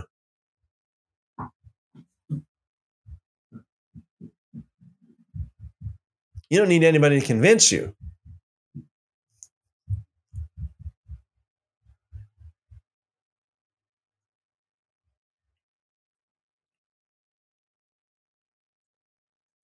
So that, I mean, that's my experience.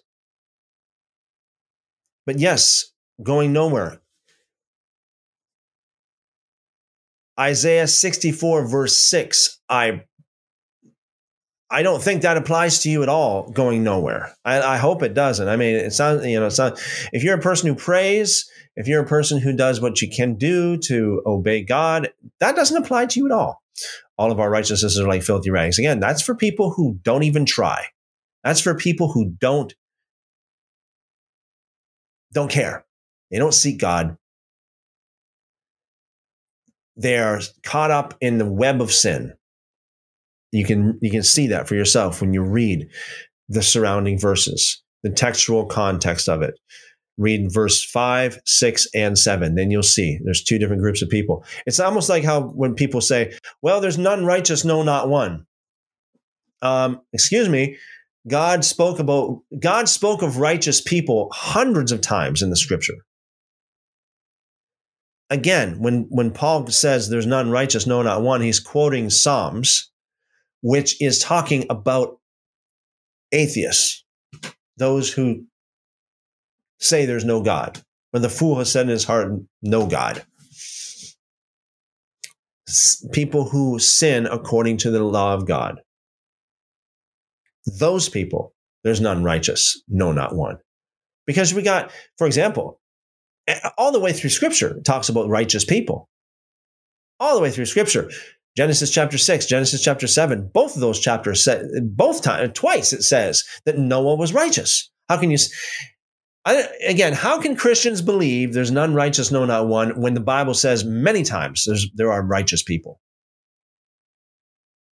Noah was explicitly declared as righteous in Genesis chapter 6 and Genesis chapter 7, all the way through to the New Testament, right? Luke chapter 1, verse 6, Zechariah and, and Elizabeth, not just Zechariah, but his wife too. It says very explicitly they're both righteous walking in all the commandments of the Lord. That's exactly what it says.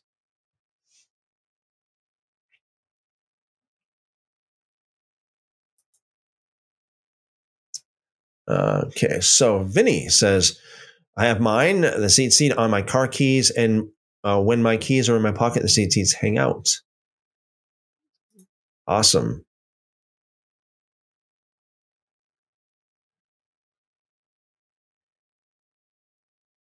Yeah, you know this is interesting too. This is interesting too. The uh, the Great Deception. You can order from Israel locusts and honey, like John ate. Locusts are clean. Yeah, um, yeah, I've seen that. And locusts, like dehydrated locusts. That's that's pretty interesting. I've never I've never uh, consumed locusts um, up to this point. Maybe one day I will. if it's clean, it's clean. I mean, if the Bible says it's clean, it, it shouldn't be a problem. It's clean.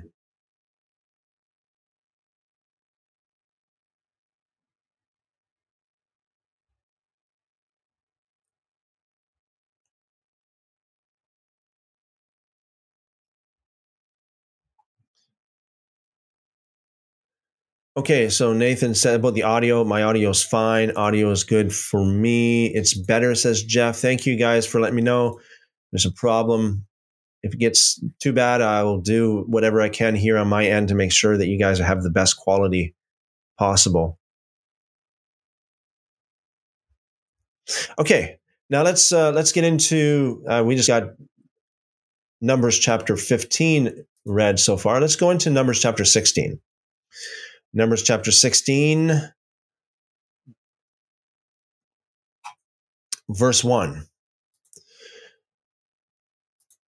Now, Korah, the son of Izhar, the son of Kohath, the son of Levi, with Dathan and Abiram, the sons of Eliab, and On, the son of Peleth, sons of Reuben, took men and they rose up before Moses with some of the children of Israel, 250 leaders of the congregation, Re- representatives of the congregation, men of renown. These are just, these are like high ranking men, well respected men.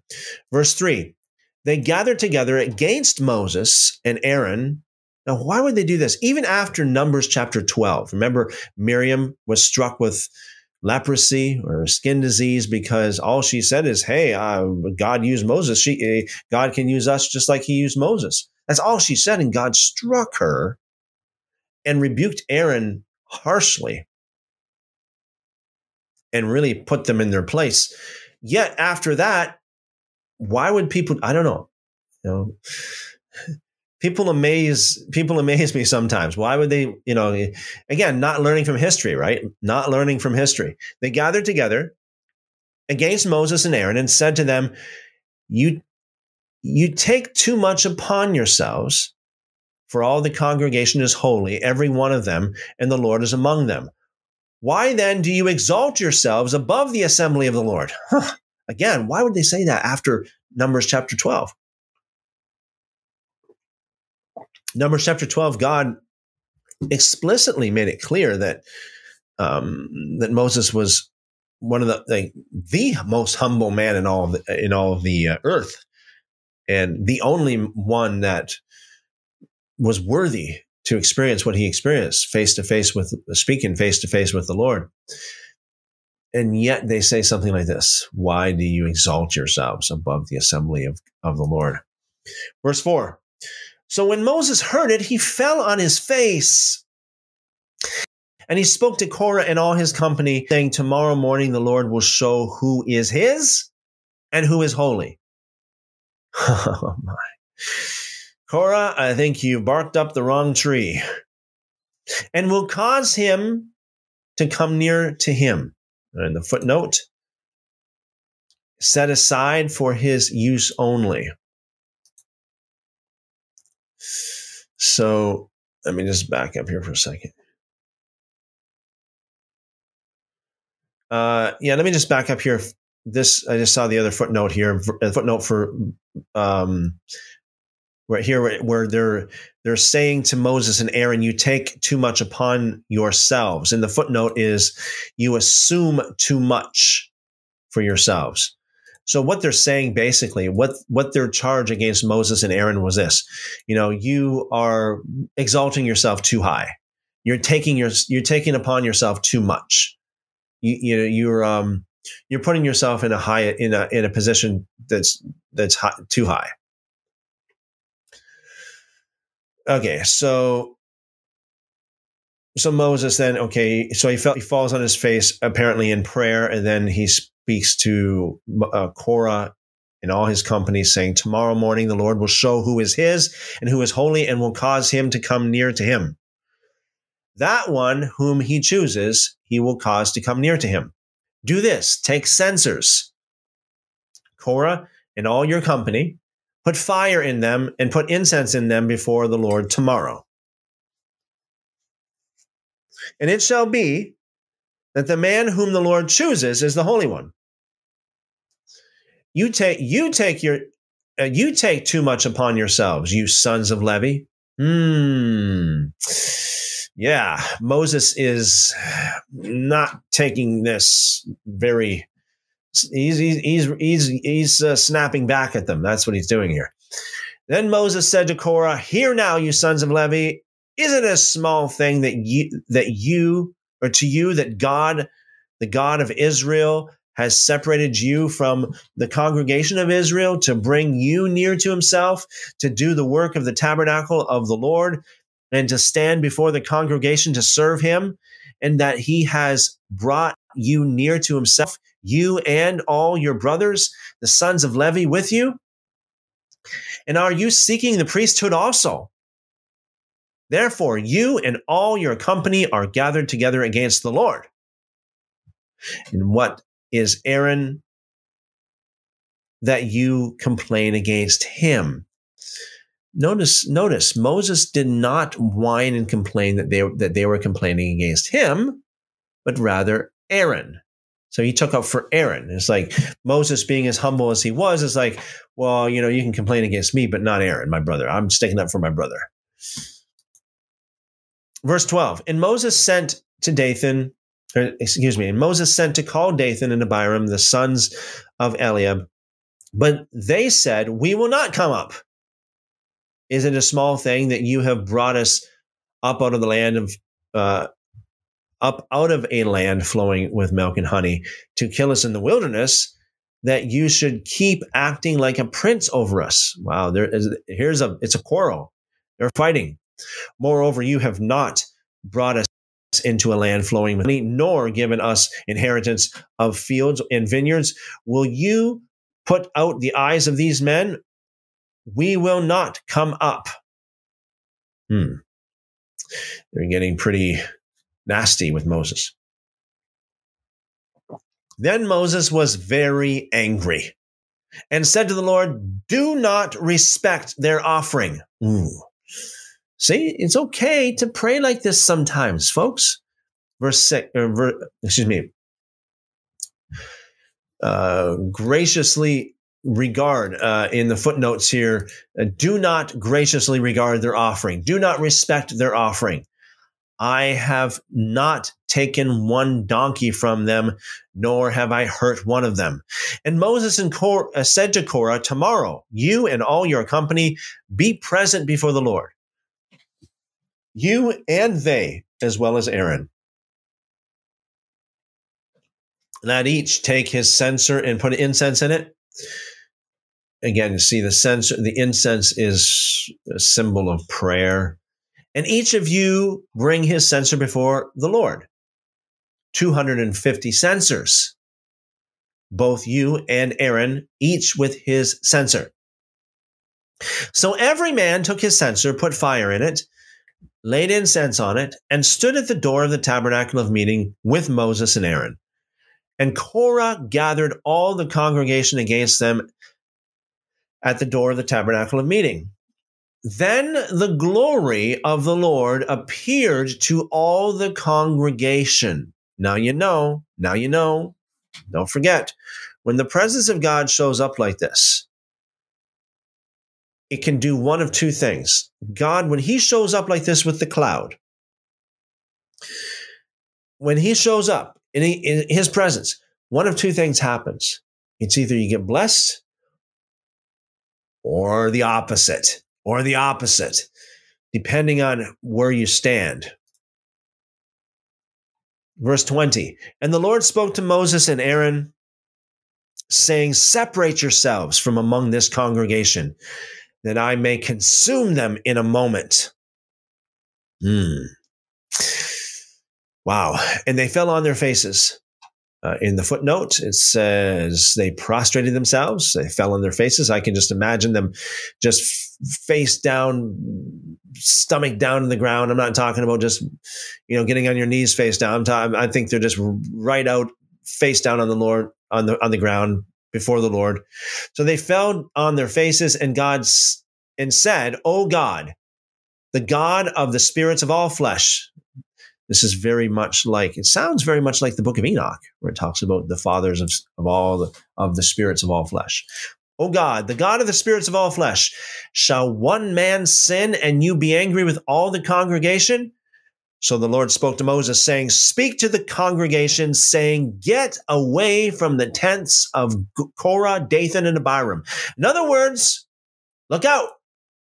Get out of my way. That's what God basically said to Moses Get out of my way. I'll never forget. Talk about a teenager. When I was a teenager, again, living in the life I was living in wasn't very good. It was the, as I call the, in in darkness. I remember one time being at a, at a dance, and there was a long hallway coming from the doors, the entrance doors to the dance hall. Okay. And I, you know, being as a foolish whippersnapper teenager that I was, I was, you know, I was, I was there and I was with a few other guys and, um, actually one other guy, my, one of my best friends. And I was just kind of like in the hallway. It was a long hallway. It might have been, ah, I don't know, maybe hundred feet long. It was a long hallway going from the entrance doors to the dance floor. Now I was near the dance floor area. I was near the end of the hallway. I was kind of just kind of like leaning up against the wall. And before you knew it, the doors just, the doors just busted open, just flew open. Okay. And in comes this guy. And he, I don't know what he was on. I don't know what happened. Whatever happened, he was extremely angry. He was furious I'm talking about furious. So furious. I'm not kidding you. He walked from the entrance door all the way down. There was there were people in the hallway doing what I was doing, just kind of hanging out, you know, that kind of thing. People in the hallway, and uh, he said it was a long hallway, and he was he went down the hallway, pounding people, punching them right in the face, pop, pop, pop, pop, as he's walking, boom, boom, boom, boom, boom. He got me. He got me. I got a black eye. I don't know what his problem was, but God bless him anyway. You know, he had a bad day. Okay, he had a bad day. I don't know what he was on, but anyway. That's just a man. When God is angry, get out of the way. Ask everybody in the in in the days of Noah. Ask everybody, ask all the inhabitants of this of Sodom and Gomorrah. That's why Lot skedaddled out of there. When God gets angry, get out of the way. Get out of the way. Notice Moses did not stand in the gap for Korah, Dathan, and Abiram like, like he did with, with uh, the children of Israel before. Remember how he's like, "Oh Lord, don't don't hurt them, don't." He didn't do that this time. He didn't do that this time.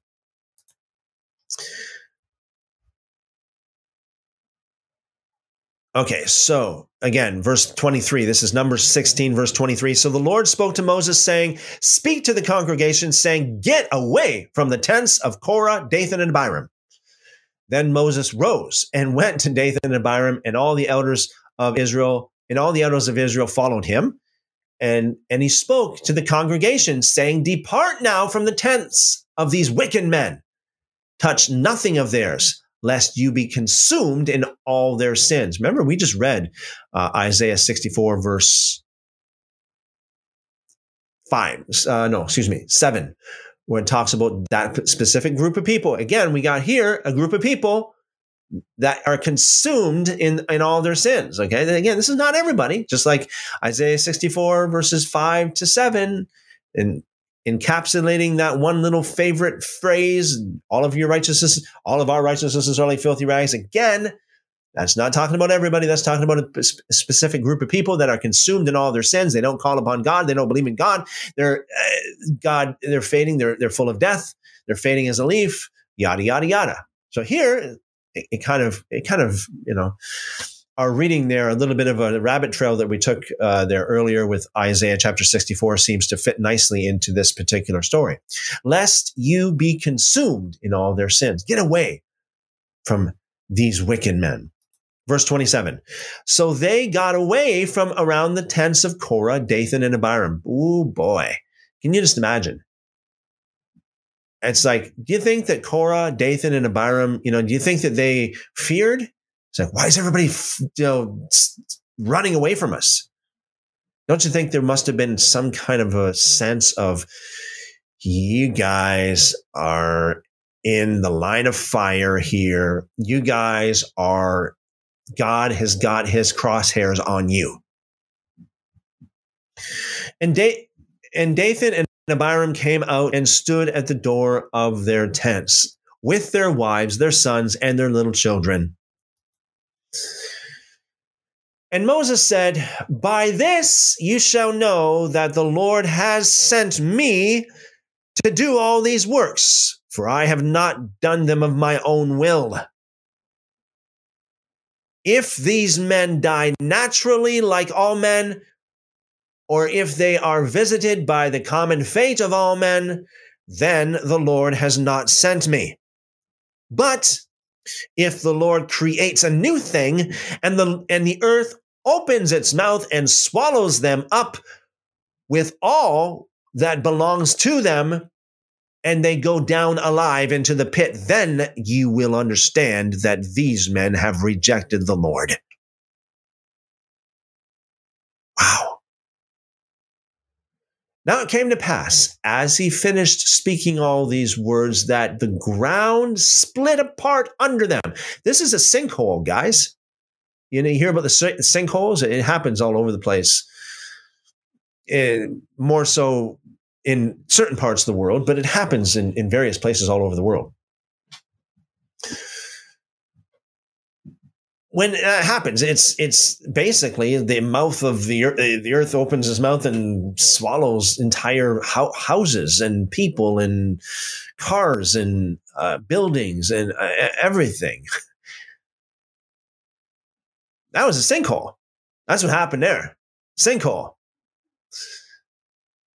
God just kind of popped that sinkhole, popped that bubble.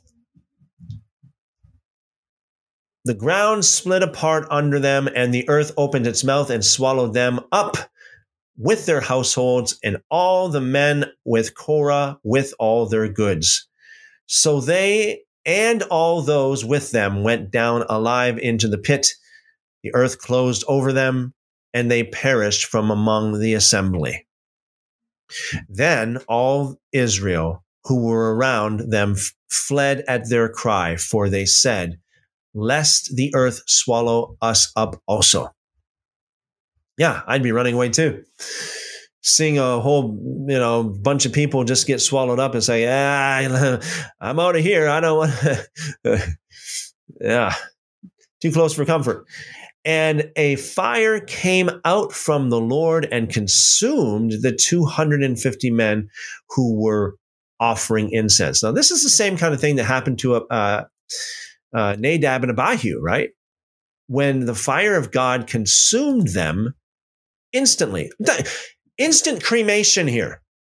Boom. Done. Pile of ashes. That's it. See you later. That's why it says in Hebrews, our God is a consuming fire. That's why we should fear him. You got to love it when people say, God is love. God is love. That means love everybody.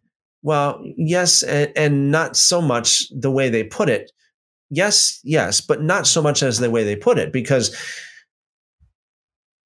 if God is love means that God extends, if, if whatever God is, if he extends that to everybody, then also we know that many times in the scriptures it says that God is judge. Does that mean he judges everybody? It says that God is a consuming fire. Does that mean that everybody's a pile of ashes right now because God just consumes them all because that's what he is? You understand what I mean? It's, it's, it's, simple logic, right?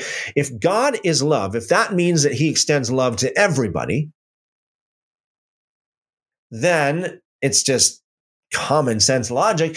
God is a consuming fire. That means he burns everybody up to a crisp as well because whatever he is is that that's what he extends that's the attribute he extends to everybody the truth of the matter is that's not how it works okay? Just because he is love doesn't mean he loves everything and everybody. Just because he is a consuming fire doesn't mean he consumes everything and everybody. The scriptures are clear. God judges a certain people. God loves a certain people. God consumes a certain people. Scriptures are very clear. Verse 36 Then the Lord spoke to Moses, saying, Tell Eleazar, the son of Aaron the priest, to pick up the censers out of the blaze, for they are holy, and scatter the fire some distance away. The censers of these men who sinned against their own souls, in the footnote, or at, at the cost of their own lives, let them be made into hammered plates as a covering for the altar because they presented them before the Lord. Therefore, they are holy, and they shall be a sign to the children of Israel. So Eleazar the priest took the bronze censers, which those who were burned up had presented. you know what I picture? It's like it's like almost like uh, you know, in the Wizard of Oz, you got the witch that burns, uh, you know, melts with the water, and all you got left is just the clothes. It's like here, it's like all you got left is just the censer. Everything else is just ashes.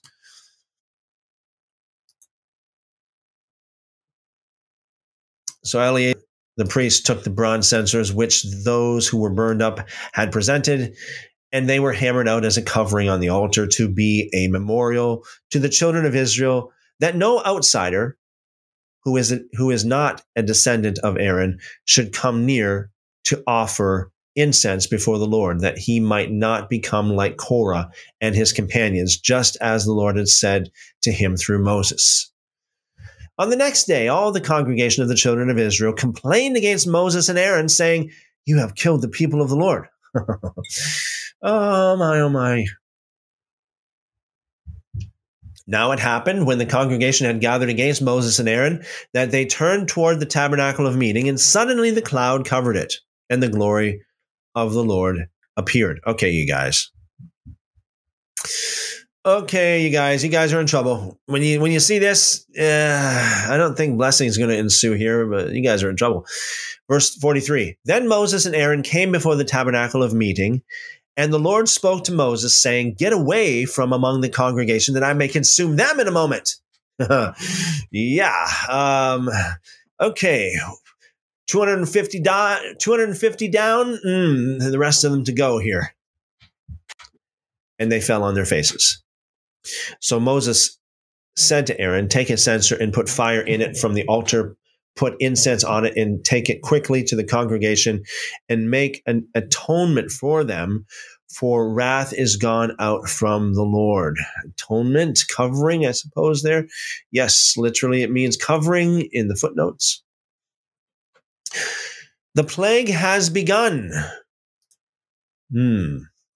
See, plagues can be and are sent by the Lord. Then Moses, or then Aaron told, took it as Moses had uh, commanded, and ran into the midst of the assembly. And already the plague had begun among the people.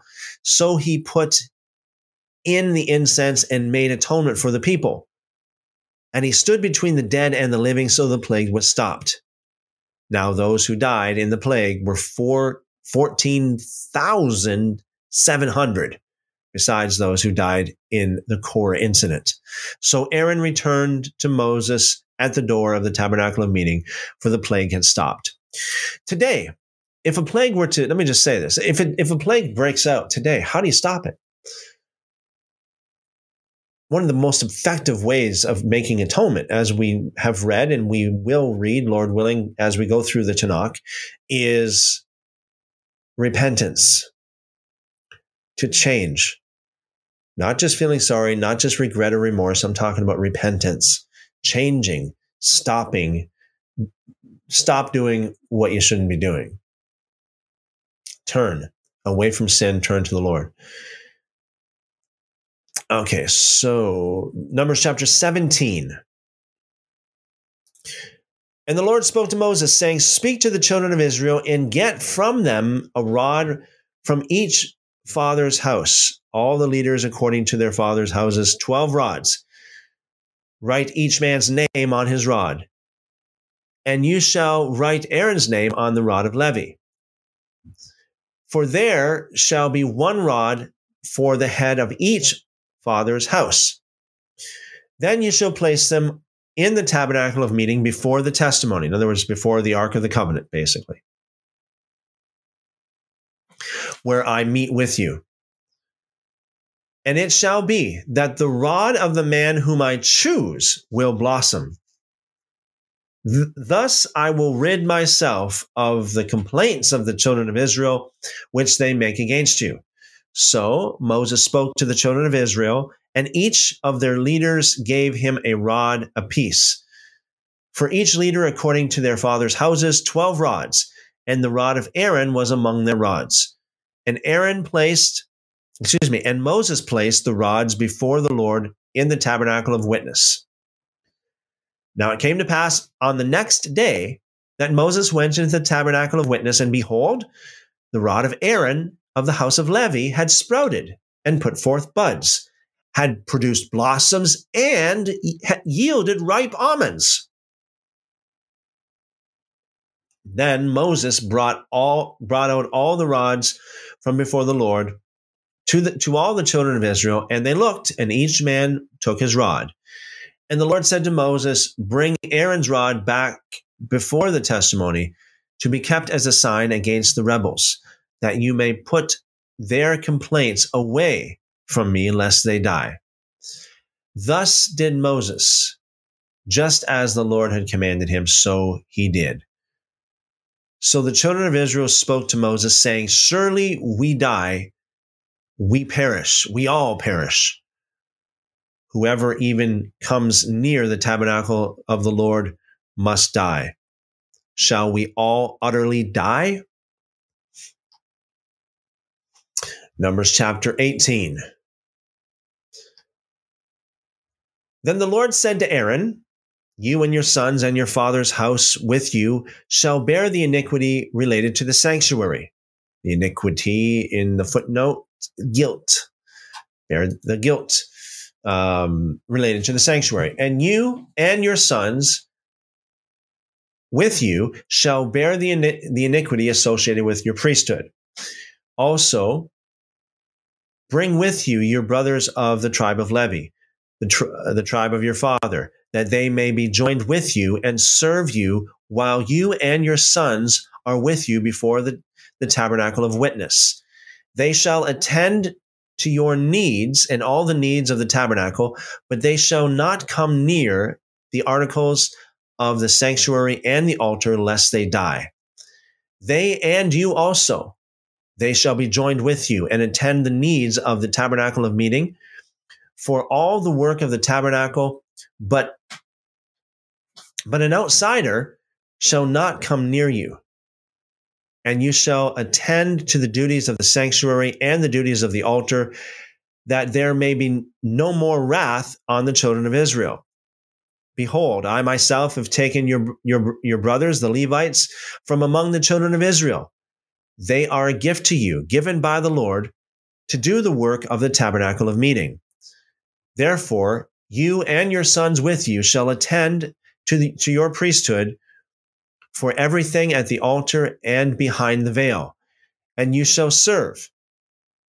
I give your priesthood to you as a gift for service but the outsider who comes near shall be put to death. Offerings for support of the priests. And the Lord spoke to Aaron, quote, Here, I myself have also uh, given you charge of my heave offerings. In the footnotes, custody of my heave offerings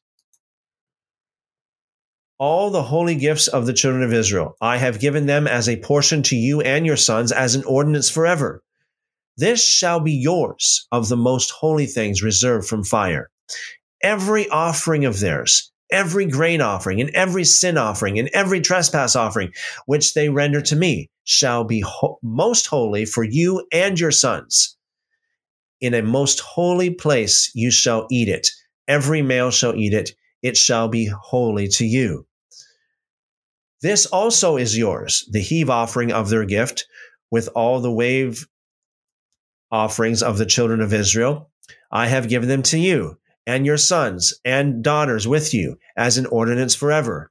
Everyone who is clean in your house may eat it.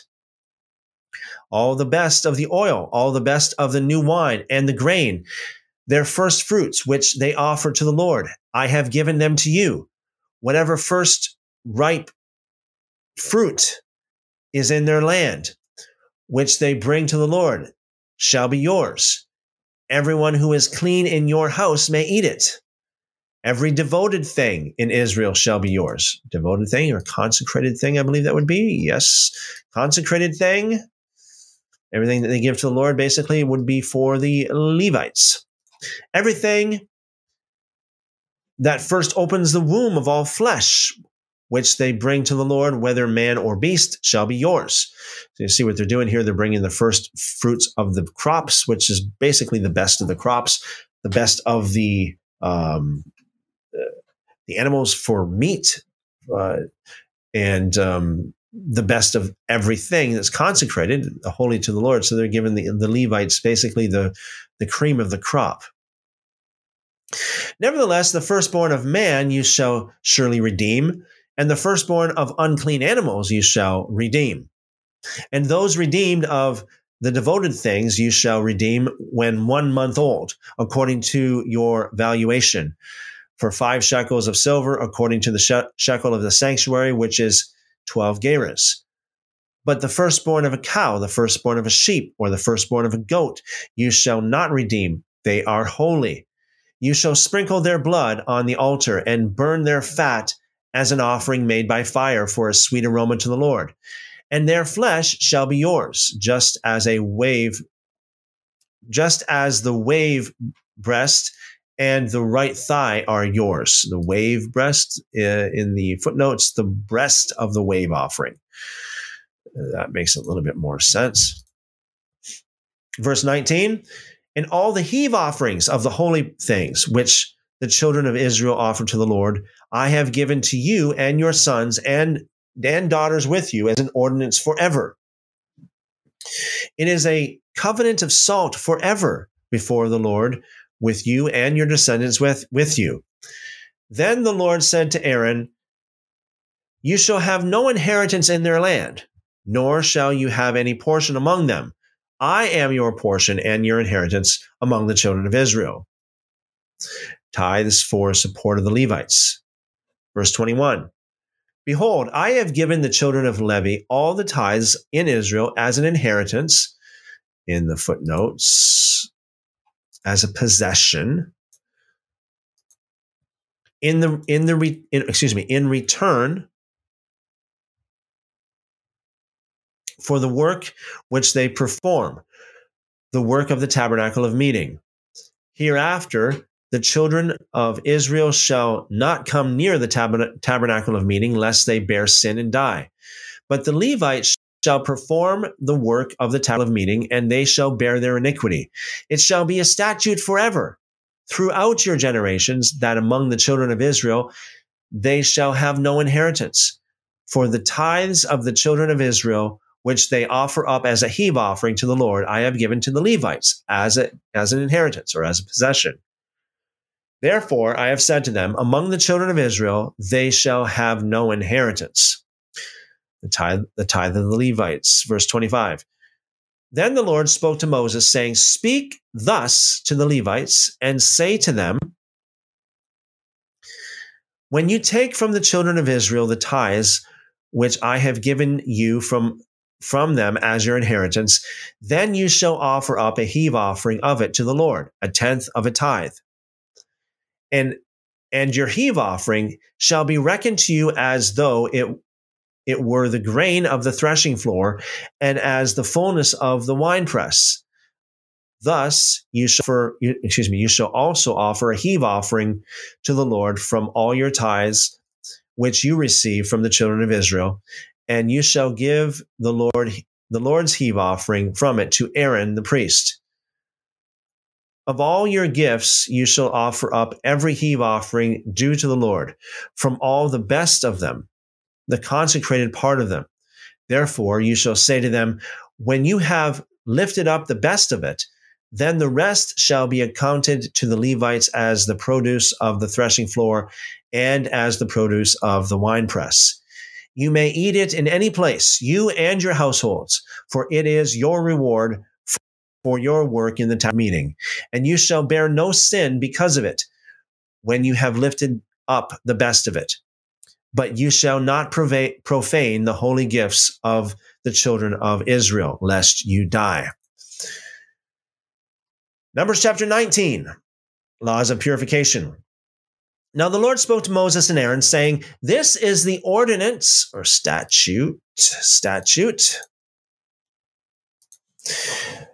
of the law which the Lord has commanded, saying, Speak to the children of Israel that they bring you a red heifer without blemish, without defect. Okay, by the way, this particular whole, uh, for those of you don't know, for actually for a number, for decades now, they have been preparing Israel for the third temple. And one of their preparations, excuse me, is actually um, raising red heifers. Okay, they're actually doing this today. Uh, they're getting everything ready for the third temple of, uh, of Ezekiel, or Ezekiel's temple, if you want to call it that way. Uh, so, yeah, what we're reading, what we are reading uh, here is what they are preparing for right now.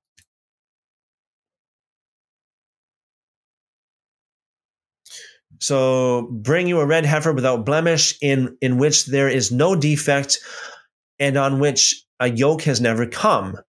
And you shall give it to Eleazar, the priest, that he may take it outside the camp, and it shall be slaughtered before them, before him. And Eleazar, the priest, shall take some of its blood with his finger, and sprinkle some of its blood seven times directly in front of the tabernacle of meeting. Then the heifer shall be burned in his sight. Its hide, its flesh, its blood, and its offal shall be burned. And the priest shall take cedar wood and hyssop and scarlet and cast them into the midst of the fire, burning the heifer. Then the priest shall wash his clothes, he shall bathe in water, and afterward he shall come into the camp. The priest shall uh, shall be unclean until evening. And the one who burns it shall wash his clothes in water, bathe in water, and shall be unclean until evening.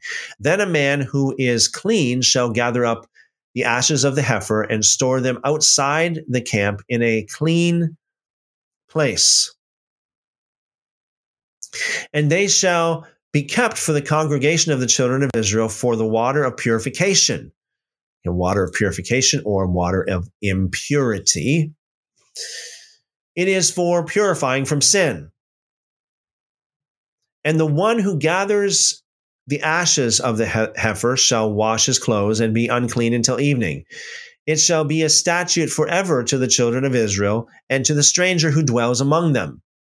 He who touches the dead body of anyone, I suppose that would be the carcass or the soul of, it says here literally soul of man, those who touches the dead soul of man, uh, it sounds strange, let's put it that way, of anyone shall be unclean seven days. He shall purify himself with water on the third day and on the seventh day. Then he will be clean. But if he does not purify himself on the third day and on the seventh day, he will, he will not be clean.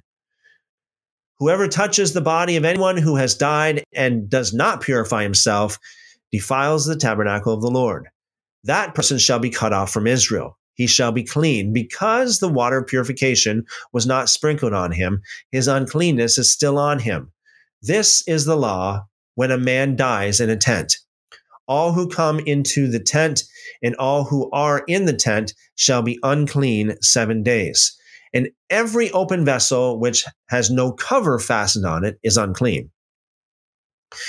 Whoever in the open field touches one who is slain by, the, by a sword or who has died, or a bone of any of a man or a grave shall be unclean seven days. And for an unclean person, they shall take some of the ashes of the heifer burnt for the purification of sin and running water shall be put on them in a, in a vessel. Now, I know some of you there on the um, podcast. Uh, yeah, okay. All right, it's, done here. Verse 18 A clean person shall take hyssop and dip it in the, in the water, sprinkle it on the tent, and, and on, excuse me, on all the vessels, on the persons who were there, or on the one who touched a bone, the slain, the dead, or a grave. The clean person shall sprinkle the unclean on the third day and on the seventh day.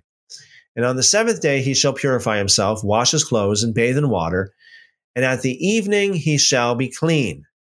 But the man who is unclean and does not purify himself, that person shall be cut off from among his uh, uh from among the assembly because he has defiled the sanctuary of the Lord. The water of purification has not been sprinkled on him, he is unclean. It shall be a perpetual statute for them. He who sprinkles the water of purification shall wash his clothes, and he who touches the water of purification shall be unclean until evening. Whatever the unclean person touches shall be unclean, and the person who touches it shall be unclean until evening. And so tomorrow we will read about Moses' error at Kadesh. Okay, so we got lots of questions and comments here. Not sure I can get to all of them. If there's something here that I miss, uh, if there's something here that's really pressing uh, that you would want me to uh, want to bring to my attention, just put at Christopher, uh, and uh, that will that will grab my attention.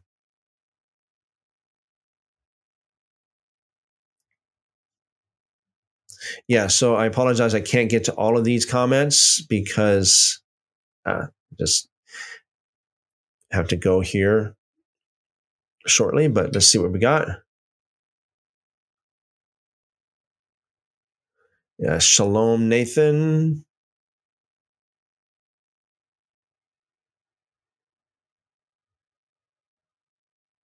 Very, very interesting. 1 John 2.26. Thank you, thank you for po- pointing this out. Uh, in the Septuagint, Techelet, Techelet uh, was translated into Greek as high, hyacinthus, which is hyacinth. The color of the hyacinth flower ranges from violet blue to a bluish purple. Very interesting. Very interesting. Uh, Jeff, speaking about uh, Alan Horvath, I'm not very familiar with Alan Horvath. I'm, I'm sorry. Cannot really comment much about that.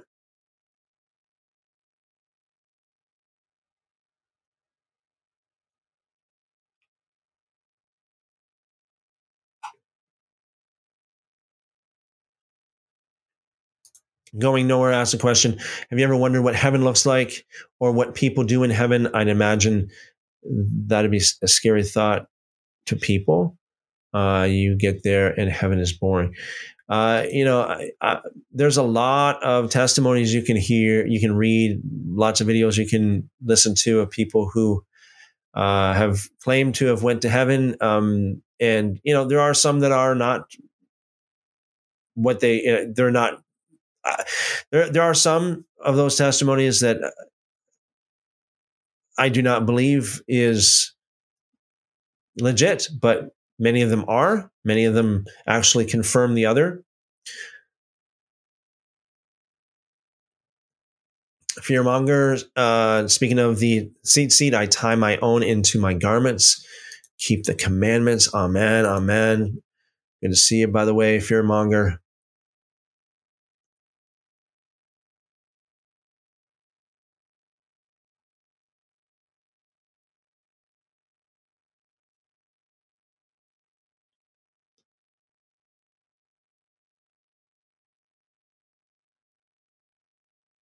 Yeah, Christina, very good. Uh, how could gazing upon the glory of God get boring?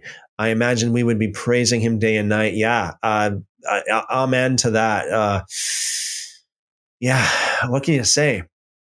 You know, it says in this. It says in the scriptures that the angels are constantly praising God. Holy, holy, holy is the Lord God Almighty. Um, all the time, just day and night. Uh, and, the th- and, the reason why is because they keep because it, it it doesn't get boring, right? It just it it's just so fresh, it's so beautiful, it's so glorious, it's so holy, and it's just it's always fresh, always fresh. The very essence and the very author and the very source of all life.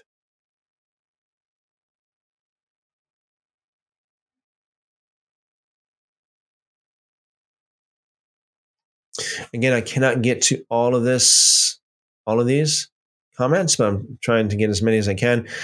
Um, Abril says, Shalom, shalom, shalom. Good to see you. Welcome.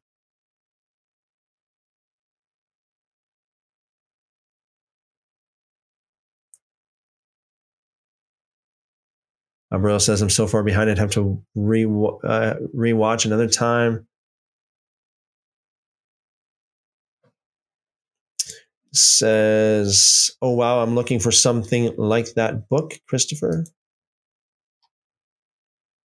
Yeah. Um, it's very good. And the book, I think, I think you're referring to this. Um, this book is especially good for people who have a background of seeking spiritual spiritual things apart from the church like people who get who get involved in spiritualism or new age or any other religion actually too. It's got like any other religion. Um and, and this is good for everybody. Don't get me wrong. It's good for everybody. It's just that it's it's especially good for those kind of people um that would be apt to you know be interested in that kind of or people that have dabbled in that kind of stuff in their in their in their life. Who is the author yeah. Uh, the author is Neil T. Anderson. Neil T. Anderson. And this is a very, uh, yeah, very small book. Very, uh, what's it, like 50 pages? Less than 50 pages. 48. 48 pages, Steps to Freedom in Christ. It's actually a, um, it's kind of like a summary of the Bondage Breaker book I don't think I don't know if I've even read the entire Bondage Breaker book. Maybe I have, but this is like a highlight. This is like the highlights of the Bondage Breaker book. Um, yeah, so highly recommended for sure. 1 John 2.26 says 349 at Walmart.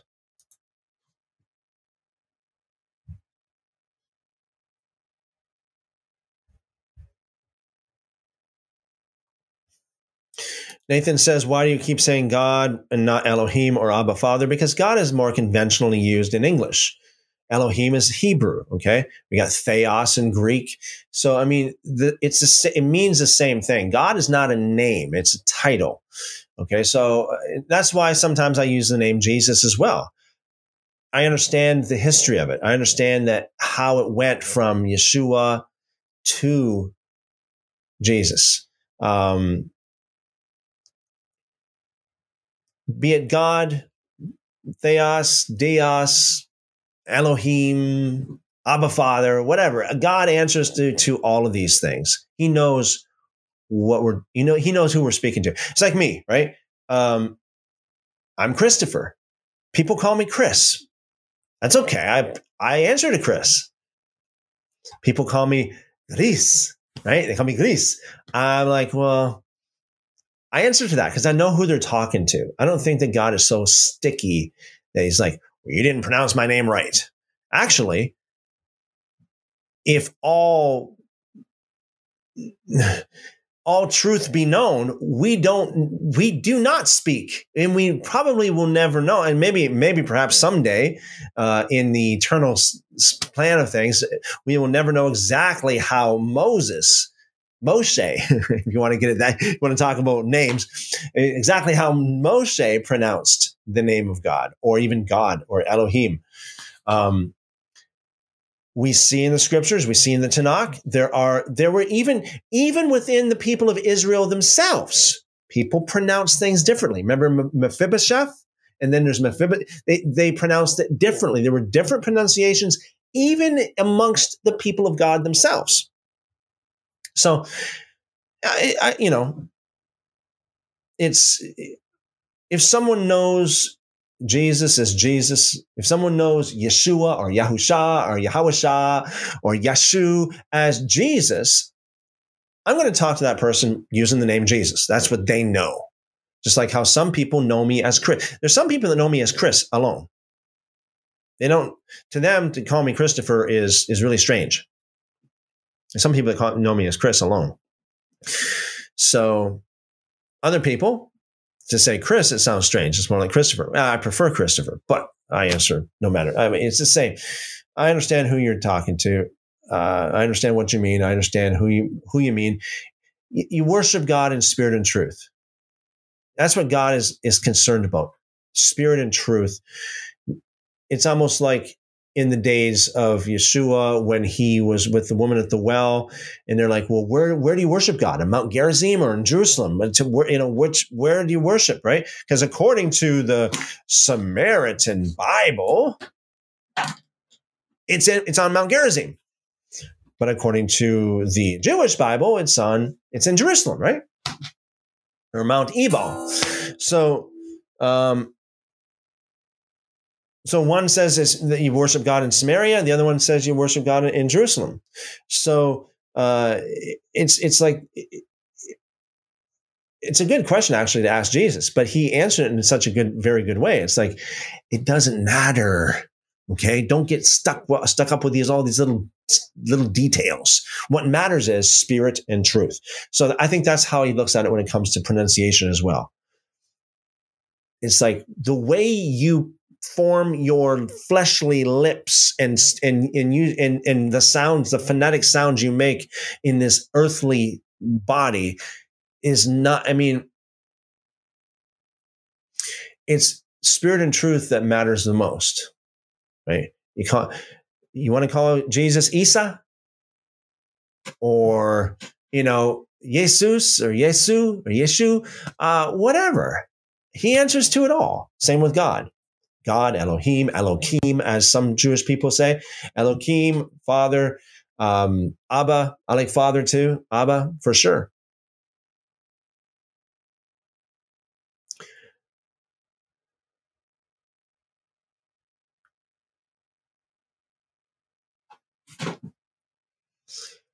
So the question is Is it true that sin be a thing outside the law of God? Um, if I were to, if if I understand your question properly, it's like whatever's outside of the law of God is sin. Uh, it depends on how you interpret that. That's a tough one to answer because it, what does it mean to be outside the law of God? Sin is the transgression of the law of God. Anything that that that transgresses the law of God. If God says do this and you don't do it, that's a sin. If God says don't do it and you do it, that's a sin. Okay, thou shalt not steal. You steal, that's a sin.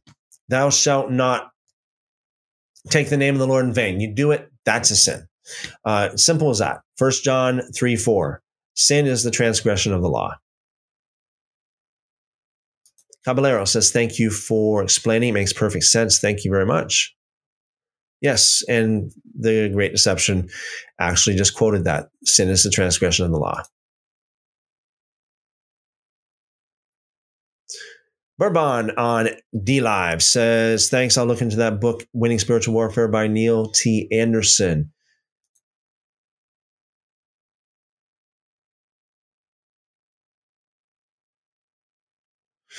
The Great Deception says, I think Korah and his cohorts thought fringes, tzitzits, uh, are crazy. Maybe. Um, it seems that the tzitzit command came after Torah, uh, after after excuse me, not Torah, after Korah. Um, yeah, so maybe I mean maybe God instituted this the tzitzit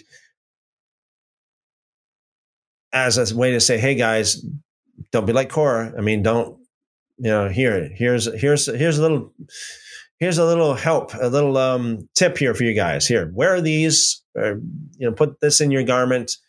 Wear that blue thread just to remind you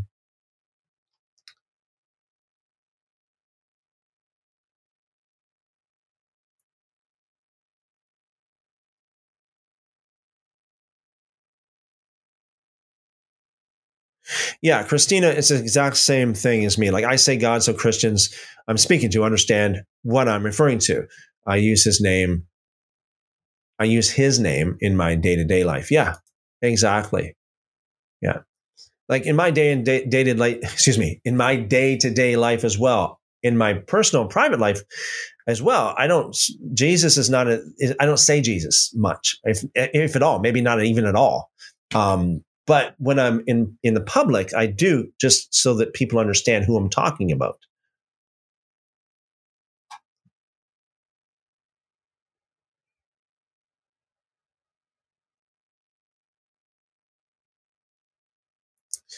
Yep.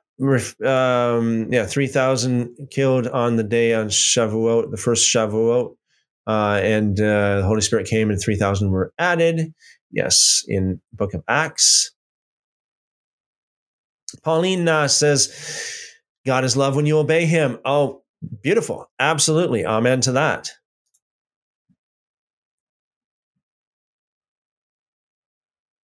Right? God is light, right? So how can light love darkness? Right?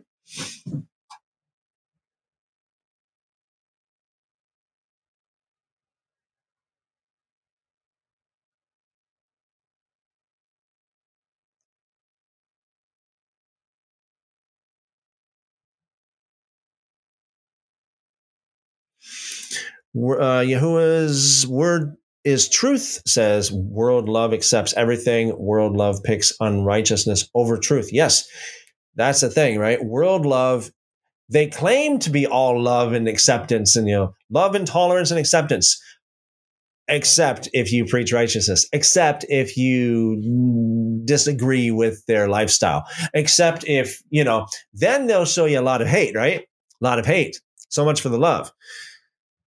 So even the world who, even the people in the world who claims, every, you know, they love everything and everybody, it's, it, it, it's, it's, it's not true. It's, it's impossible. It, it's just not true.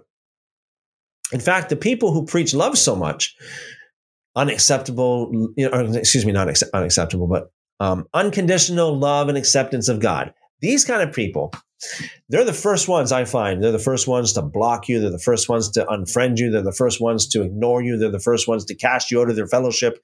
They're the first ones to really, yeah, they're so, yeah, love, all right. Yeah, for sure. Yeah, they call good evil and evil. They shall call evil good and good evil. Yes.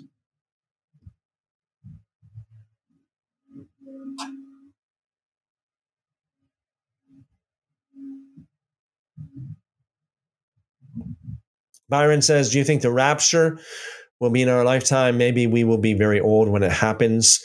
Um, okay, it's it's a huge topic. It's a huge topic. I, I, have actually lots of different lots of content on that as well. And again, I don't want to get into a whole lot of. I don't want to get into a huge discussion. You know, there, there are videos that I've actually spent uh, all that the entire video talking about that.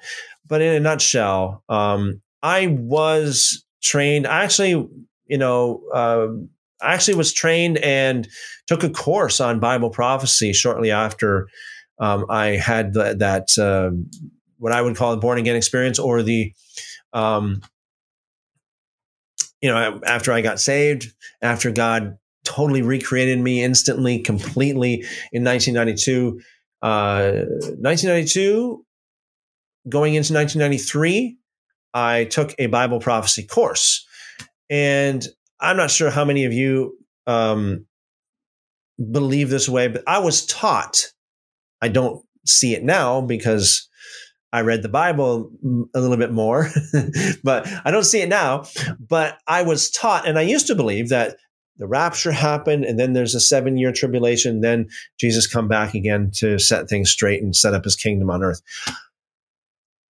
Um, no there is a rapture that would happen but it happens when he comes back to to um in great power in great glory in the sight of all men in the sight of the entire world as the lightning okay? Uh, so with using that definition of rapture, do you think the, the so the question is, do you think the rapture will happen in our lifetime? Maybe we will be very old when it happens. Um, I don't. We should be wise. We should be the wise virgins. The, you see the 10 there was 10 virgins and the bridegroom went away saying i'll be back soon. The foolish virgin said hey he'll be back soon. Uh, he'll come back anytime now. He said soon it can't be that long. We don't need oil for our lamps like not that long because he, he's gonna he'll come back before nighttime that's for sure. He's coming back soon. Whereas the wise version said um, well, he said he'll come back soon, but just in case he takes all night, we need to make sure we have enough oil in our lamps to last all night. So, you know the story. The, the foolish versions got rejected, rejected in the end. So I said that because we need to be ready for the for the long haul. We should also be ready for in the short term as well. Always be ready. He could, it could be another couple hundred years. I'm just saying. It could be 100 years. It could be 50. It could be 20 years. It could be two months. I don't know. Okay. I, I really, I, I can't really see it happening that fast, but I can't really say that either because you see how fast things happen in the world today. So, do I think the rapture will be will will be in our our lifetime. I i can't no i don't i can't say i think it will be. I can say this though. There's a possibility it will be. There's a possibility it will be. So hey um yeah. It's a possibility. Anything's possible and the way things are going, I mean, we're we're heading on the world, not necessarily we, but the world is on the fast track, like breakneck speed down the road of destruction. Right? Down the road of destruction, testing God, blatantly, they're calling on God's wrath, basically. They are taunting God by their sin. And we know that all these plagues that will come upon the earth before that great and dread, dreadful day, before the before Yeshua actually shows up in great power, and in great glory, according to Jude, coming back with tens and thousands of his saints to execute judgment on the ungodly. We know in the book of Revelation, and we know throughout the, throughout all the scriptures actually that those plagues and those hardships, um, the famine, the natural disasters, the diseases, um, all the things that are coming on this world are coming because of sin. That's why. God's patience is not forever. It's very clear. He's been very, very patient. And sometimes I look at what's going on in the world. I have to say this, Byron, and everyone else too, as well, listening there are many times, in, especially even in the past couple years, we know what the world has went through in the past couple years. There are many times I look at the sin level of the world and I say, hmm, it's amazing that this is all we got. It's only by God's mercy that we've only got this much trouble so far. the world is begging for God's wrath. So, hey, I mean, it can happen fast. It may not happen fast, but it can. Uh, so, I don't know what to. Uh, you know, that's all I can say. I can't say I, th- I, I think it will happen. I can say there's a possibility it might.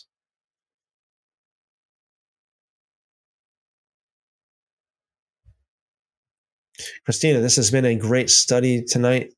Christopher, thank you. Thank you very much, Christina. Uh, Bourbon says, "Can you put replays on DLive? I don't like YouTube." I will look into that, Bourbon. I will look into that. I don't blame you. You know, yeah, I will look into that.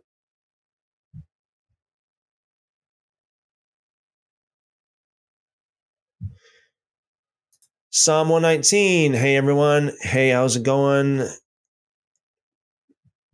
Good to see you. Welcome but actually, I am actually on. Um, I am actually on my last few minutes of this uh, live stream. Uh, so, uh, Bourbon here posted a thing here. I can't really, for some reason, I can't put this up on the screen, but thank you very much, Bourbon. Little graphic hearts and says much love. Very much. I appreciate that, Bourbon. Multiplied back to you. Okay, guys. So that'll wrap it up for tonight. We had we had a little bit of a longer study tonight, but we had lots to cover. Yeah, um, in some ways, I think it might be a little bit. I hope it's not too fast, but uh, we had lots to cover. We went through a lot, and uh, yeah, awesome.